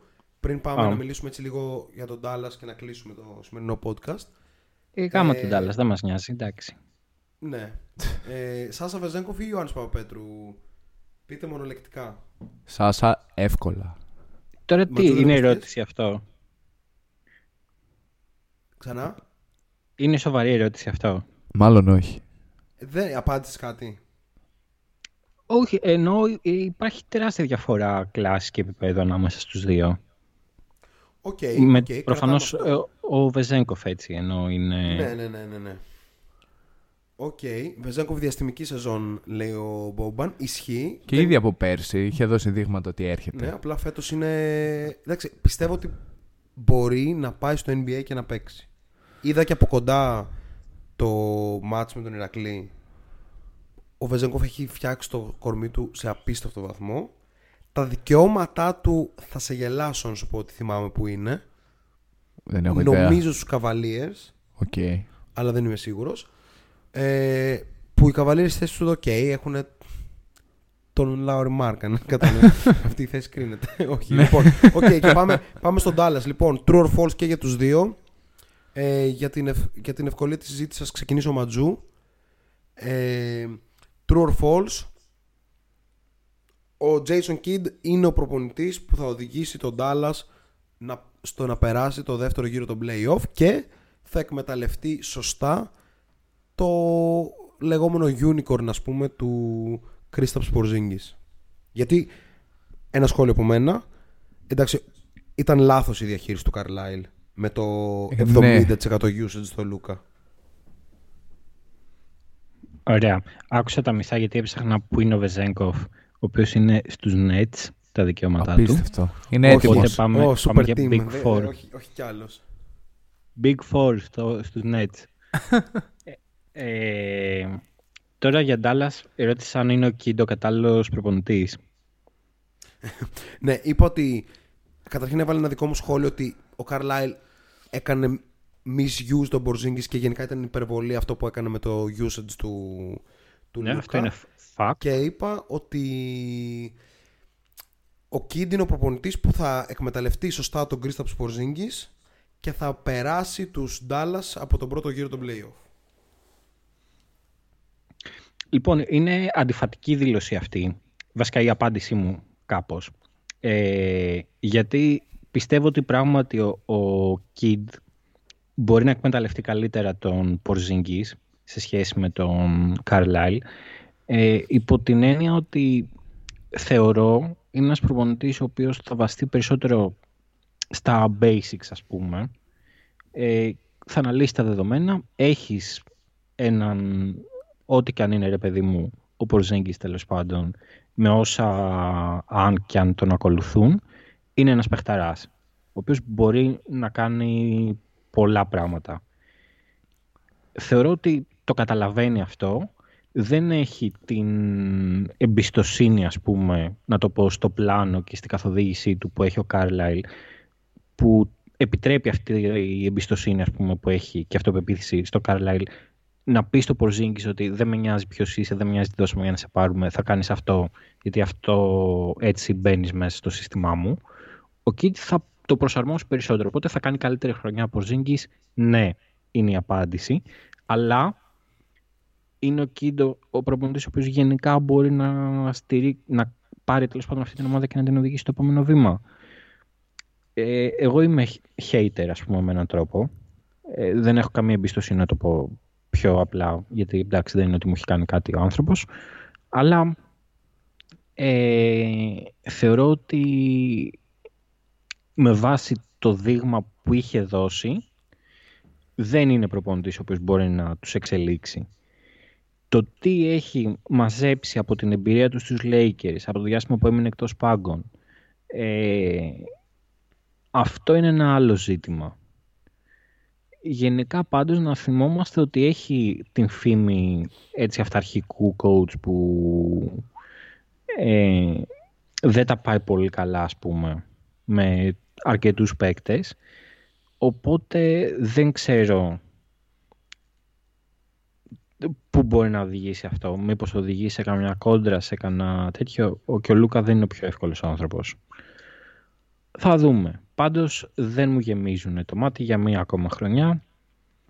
Ε, κυρίως γιατί δεν έχουν συμπληρώσει τις υπόλοιπες τρύπες του ρόστερ. Αν και ο Ρέτζι Μπούλοκ είναι ένα ωραίο, μια ωραία προσθήκη. Οκ, okay, προμ. Ε, μ' αρέσει το Μπούλοκ. Μ' αρέσει και το Brown. Βασικά πήραν και το Sterling και τον Moses. Οπότε δύο Brown. Ε, βλέπω τον Dallas στο 6 γενικά. Είτε στο 6 στο 7 είναι κάπως ένα μονοπάτι που μάλλον, μάλλον ε, είναι το πιο ρεαλιστικό για να περάσουν όντως στο δεύτερο γύρο. Θεωρώ ότι θα το κάνουν δύσκολα εκτός αν ο Porzingis γίνει πάλι το unicorn που ξέραμε. Στη Νέα Υόρκη. Ναι. Ε, Ή στο Bubble βασικά. ναι. Πέρσι, οκ, τα είδαμε ας πούμε αυτά που έγιναν και κακή διαχείριση μέσα σε αυτά. Ε, νιώθω ότι ο, ο- δεν είναι ο Kidd ακριβώς ο παράγοντας που θα φέρει τον Dallas ας πούμε κάπως στην, στην καλή τη μοίρα ή θα κάνει το Porzingis ξαφνικά να έχει 27-12 ή κάτι, whatever. Πιο πολύ ο Kid θα προσπαθήσει να διαχειριστεί τις σχέσεις παρά την ίδια την ομάδα. Αυτή είναι η άποψή μου. Γιατί θεωρώ ότι η ομάδα από μόνη της, βασικά ο Λούκα και ο Κρίσταψ έχουν το ταλέντο για να πάνε και πιο βαθιά στα play-off και όλα. Πιστεύω ότι φέτος θα γίνει δύσκολα, αλλά είναι από τις ομάδες που είναι one piece away to take it all. Οκ. Θα συμφωνήσω. Ε, να πω για την ιστορία και όχι για τον Dallas, καθώς νομίζω με καλύψατε κάπως και οι δύο. Ειδικά το κομμάτι του Kidd που είναι μεν ερωτηματικό, αλλά μπορεί να έχει και θετικά στοιχεία αυτό. Δηλαδή, πρώτον, ήταν ένας ευφιέστατος μπασκετμπολίστας και από την άλλη, εντάξει, έχει πάει στους πάγκους ε, μετά από χρόνια, δηλαδή δεν θα είναι ο ίδιος, φαντάζομαι. Έκανε και μια δήλωση ότι δεν θα πάμε να παίξουμε, ας πούμε, σε τρίποντα, ξέρω, σε τόσο μεγάλο βαθμό. Ο Σοφάδα λέει true το πρώτο, στο δεύτερο απλά νομίζω έχει ωριμάσει ότι έχει ωριμάσει ο Πορζίνγκης δεν έχει να κάνει ε, με τον Kidd. Οκ, να πω μόνο για το Mo Bamba γιατί το έψαξα όση ώρα μιλούσαμε πριν, ότι στην pre-season είχε, έχει ως τώρα ένα μάτς με 13 πόντους, 10 rebound και 4 τάπες, ακόμη ένα με 16 πόντους, 10 rebound και 5 τάπες και ένα με 7 πόντους, 4 rebound και 1 τάπα σε 9 λεπτά. Οπότε καλά τα νέα για τους φίλους του Ορλάντο. Ένας φίλος του Ορλάντο ήταν Yay. σήμερα μαζί μας. Δημήτρη Ματζούκα, σε ευχαριστούμε πάρα πολύ που ήσουν Thank you, στο thank you. podcast. Μπορείς να, Να εκφράσεις ρωτήσω. τον ενθουσιασμό σου ελεύθερα. Θα, Τώρα. θα, το, θα κάνω post τα social media που θα το εκφράζω. Έχω ένα true or false. Ε, είναι Ολυμπιακός playoff, μα- ε, sorry, Final Four ε, ομάδα. ε, τύπου ότι θα πάει, ξέρεις, με το ρόλο του φαβορή. Ε, με, εννοώ, Σίγουρα απ- όχι. όχι, όχι, όχι. Όχι να το πάρει. Θέλω να πω με το ρόλο του από τα φαβορή για να πάρει στην τετράδα. Ναι. Όχι, γιατί Ε, είναι και εγώ δεν Τσεσεκά, νομίζω. Εφές, Μπαρτσελώνα και Αρμάνι που είναι πάρα πολύ δυνατές. Αλλά νομίζω ότι είναι η πέμπτη ομάδα. Εγώ για την ακρίβεια. Και ειδικά αν είχε ένα τριάρι Ναι. Αν- Ε, Αντί για το Μακίσικ. αντί για το Μακίσικ, που ό- όχι δεν είναι καλός παίχτης. Ναι, αλλά. Απλά όχι, ρε δεν παιδιά. ταιριάζει. Και επίσης θα μου άρεσε, το είχα γράψει κιόλας. Υπάρχει ένας παίχτης που ήταν στην αγορά σε χαμηλότερη τιμή από τον Μάρτιν, ο Ντόντα Χολ. Φοβερός. Και δεν ασχολήθηκε καν, ξέρω εγώ, ο Ολυμπιακός. Ο Ντόντα Χολ που ήταν στην G League, ας πούμε, πολύ σοβαρός παίχτη, πήγε στη Μονακό. Στην προηγούμενη αγωνιστική, στην πρώτη αγωνιστική είχε τύπου 10 πόντους, 8 rebound σε 11 λεπτά. Ναι, ναι. Και τώρα, Αστείο. αυτή την αγωνιστική είχε τύπου 16 πόντους, 8 rebound και 2 τάπες. Μιλάμε για πάρα πολύ καλό rim, rim uh, runner και pick and roll παίχτη. Εν πάση περιπτώσει, ο Ολυμπιακός αν εξαιρέσουμε την τρύπα λίγο στο 3 με τον Μακίσικ που δεν ταιριάζει και με τον Μάρτιν που απλά θεωρώ ότι δεν είναι πάρα πολύ καλός. Είναι οκ, είναι οκ. Αν δεν είχε αυτά και είχε δύο άλλους παίκτες εκεί πέρα θα ήταν στο επίπεδο των α, τεσσάρων άλλων ομάδων. Για μένα ο Ολυμπιακός είναι ακριβώς στη θέση που μπορείς να τον πάρεις σαν value bet ότι θα μπει στο, στην τετράδα. Δηλαδή είναι borderline στις, στο- στο top 5 ας πούμε. Όχι borderline, είναι κάπου στο top 5-6. Αλλά δεν θα σου φαινόταν και περίεργο αν μπει ας πούμε τετράδα κάνοντας μια πολύ καλή κανονική διάρκεια ας πούμε στην Ευρωλίγκα έτσι που έχει να την κάνει χρόνια. Να είναι σταθερός, να είναι μια σταθερή ε, από το 17 ομάδα. που πήγε τελικό, εντάξει. Ναι. Ε, Πάντως, το walk-up ε, Dorsey Lucas είναι, Είναι άρρωστο. φανταστικό. Άρρωστο. Ε, ο Βεζένκοφ εντάξει παίζει σε τρομακτικά επίπεδα. Και ο Φολ είναι ένας παίκτης που ήταν μέλο της Εθνικής Γαλλίας στους Ολυμπιακούς Αγώνες. Δεν χρειάζονται παραπάνω και παίρνουν περισσότερο χρόνο από τον Μπουαριέ, ας πούμε. Ισχύει. Τώρα, ε, Ματζού, πες για Ολυμπιακό και πες και γνώμη για Γιώργη Φέρελ. Ου. Ε, ναι. Λοιπόν, να πω ότι δεν ξέρω τι με έπιασε, αλλά πήγα και στα δύο παιχνίδια της Ευρωλίγκας και έφυγα ενθουσιασμένος. Με... Ξέρεις, δεν ξέρω αν φαίνεται και στη τηλεόραση, πιθανότατα φαίνεται, αλλά η εικόνα από το γήπεδο είναι ε, ότι αυτή η ομάδα έχει σίγουρα πλάνο, έχει ένα πολύ σαφές πλάνο που είναι πολύ σημαντικό για Ευρωλίγκα, πολύ περισσότερο ας πούμε, από NBA. Ε, και αυτό που μου κάνει εντύπωση, ρε παιδί μου, είναι ότι πραγματικά όλοι οι παίκτες από το 1 έως 3 με ένα μικρό ερωτηματικό για το, Σ- βασικά με έναν αστερίσκο για το Σλούκα, όλοι είναι elite defenders. Είναι ε, άρρωστο αυτό που συμβαίνει στην περιφέρεια, το πώς μπορούν και πνίγουν. Και είναι τρομερό το πώς έχουν ε, βασίσει όλη την αντιμετώπιση του pick and roll, ρε παιδί μου, και γενικά την αμυντική λειτουργία πάνω στο ότι θα έρχονται οι υπόλοιποι παίκτες ας που σε βοήθεια, ας πούμε, θα σηκώνουν όλοι χέρια και κόβουν διαδρόμους, πάσες, όραση, τα πάντα. Τρομερή κινητικότητα και το λατρεύω, ας πούμε. Ήταν υπέροχο να το, να το βλέπεις αυτό να συμβαίνει. Και ο Σλούκας δεν είναι κακός αμυντικός, απλά εντάξει κρατάει και δυνάμεις κάπως για την επίθεση. Όλοι οι υπόλοιποι σκίζονται σε αδιανόητο βαθμό. Ναι. Ε, αυτό και τώρα για Γιώργη... 84 να πούμε για τους αριθμούς έτσι 84 είναι το defensive rating του Ολυμπιακού πρώτο στην Ευρωλίγκα 108 το offensive rating νομίζω τρίτο Να. δεν μου κάνει εντύπωση τόσο το πρώτο. Το δεύτερο δεν το είχα... Εντάξει, δεν είναι ότι είδα και όλα τα υπόλοιπα μάτς.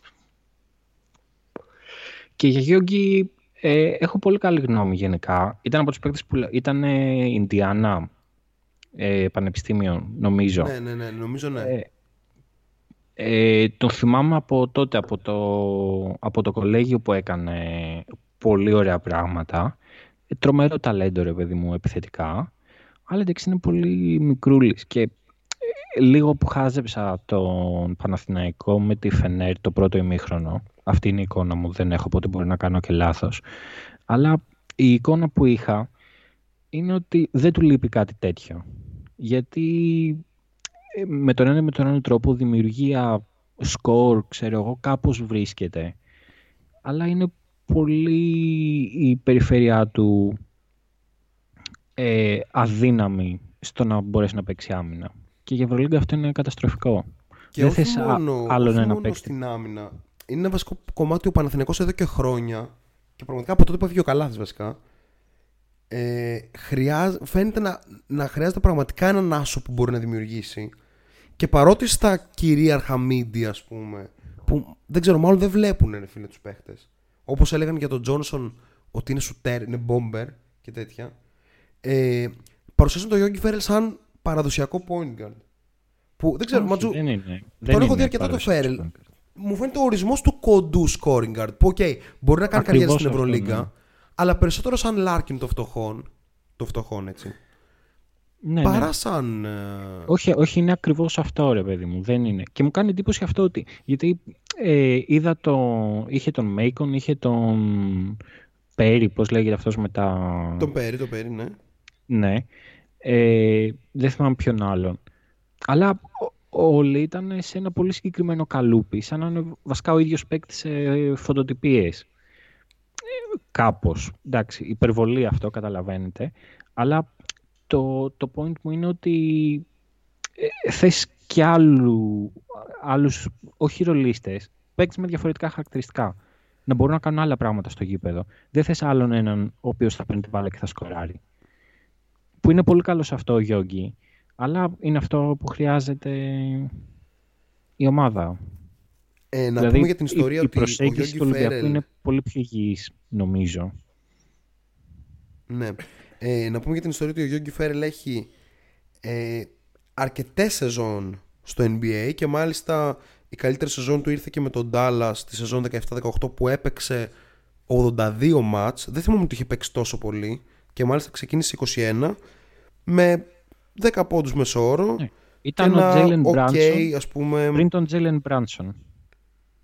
ναι Είχε και τον ίδιο ρόλο. με ένα ok ας πούμε 37% στο τρίποντο ο Γιώργη Φέρελ γενικά θα πω ότι είναι καλός παίχτης έτσι ε, αλλά δεν είναι αυτό που θέλει ο Παναθηναϊκός βέβαια θα τον ανεβάσει επίπεδο γιατί δεν είναι ποτέ κακό να έχεις έναν ξέρεις, ένα παίχτη που, μπορεί, που ξέρει τι να κάνει μέσα στο γήπεδο. Ο Μπόμπαν λέει την καλύτερη δημιουργία στην ομάδα την έχει ο Σαν Ρος, ε, Πέρι και Μέικον απλά scorers κακής ποιότητας. Δεν θα έλεγα ότι ο Μέικον είναι κακής ποιότητας. Ο Πέρι δεν είναι first. Διαφωνώ λίγο και με τον Ματζού δηλαδή. Δεν είναι ακριβώς ε, παίχτης που σκοράρει κυρίως. Έτσι, λίγο all around playmaker είναι. Που θα ήταν καλός να είναι αναπληρωματικός. Ο Μέικον, εντάξει, είναι proven scorer. Ναι. Δηλαδή και στην G League ήταν και στο Eurocup ήταν και στην Ευρωλίγκα 13 πόντους μεσόωρο έχει στα δύο πρώτα μάτς. Δηλαδή το Macon το θέλεις να έρχεται από τον πάγκο και να παίζει και ίσως και για βασικό, θα πω εγώ. Καλός παίκτης είναι. Δηλαδή σε δύο χρόνια δεν αποκλείεται να είναι βασικός σε μια ομάδα της Ευρωλίγκας. Κάνοντας ένα μπαμ που έκανε ο- ο Ντόρσι κάποτε ή ο Πάντερ κάποτε κλπ. Τέλος πάντων, αυτά λοιπόν. Θα δούμε και το Yogi Φέρελ, θα δούμε και την Ευρωλίγκα, θα δούμε και το NBA προφανώς. Θα δούμε και Κουφό στην G League, έμαθα πριν λίγο. Ναι, που αρνήθηκε Απίστευτο. προτάσεις από την Ευρώπη. Γενικά για μένα ο Κουφός πέρυσι δεν ήταν και τόσο κακός. Ναι, οκ. Εντάξει, απλά θέλει κάπως για κάποιο λόγο ζητάει 800.000 plus για συμβόλαιο. Που δεν μπορεί να το βρει λόγω της ηλικίας του και λόγω ότι δεν έχει αποδείξει. Δηλαδή ήρθες στο- με το συμβόλαιο της ΤΣΣΚΑ, τα 3 εκατομμύρια. Δηλαδή, οκ, δεν χρειάζεται 3 εκατομμύρια. Ναι. Με ένα εκατομμύριο και κάπου να παίζει, θα έχει αποδείξει το πόσο μπορεί να πάρει στο επόμενο συμβόλαιο. Λοιπόν, ήμουν ο Νίκος Τσολάκης. Και ήμουν ο Μπούτης Πρόδρομος. Φιλοξενούσαμε τον Δημήτρη Ματζούκα. Μίτσο, σε ευχαριστούμε πάρα πολύ. Thank you, thank you, Μίτσο. Yay. Και Αυτό ήταν το Shotclock Podcast, το οποίο θα ανέβει αύριο στο Spotify, ενώ έρχεται Power Ranking This και βραβεία για MVP κλπ. Και podcast με το Trace and Chase. Ω, θα Και- γίνει και αυτό. Οπότε, stay tuned. Peace, καλό βράδυ, καλή ξεκούραση σε όλους, φιλιά πολλά. Peace.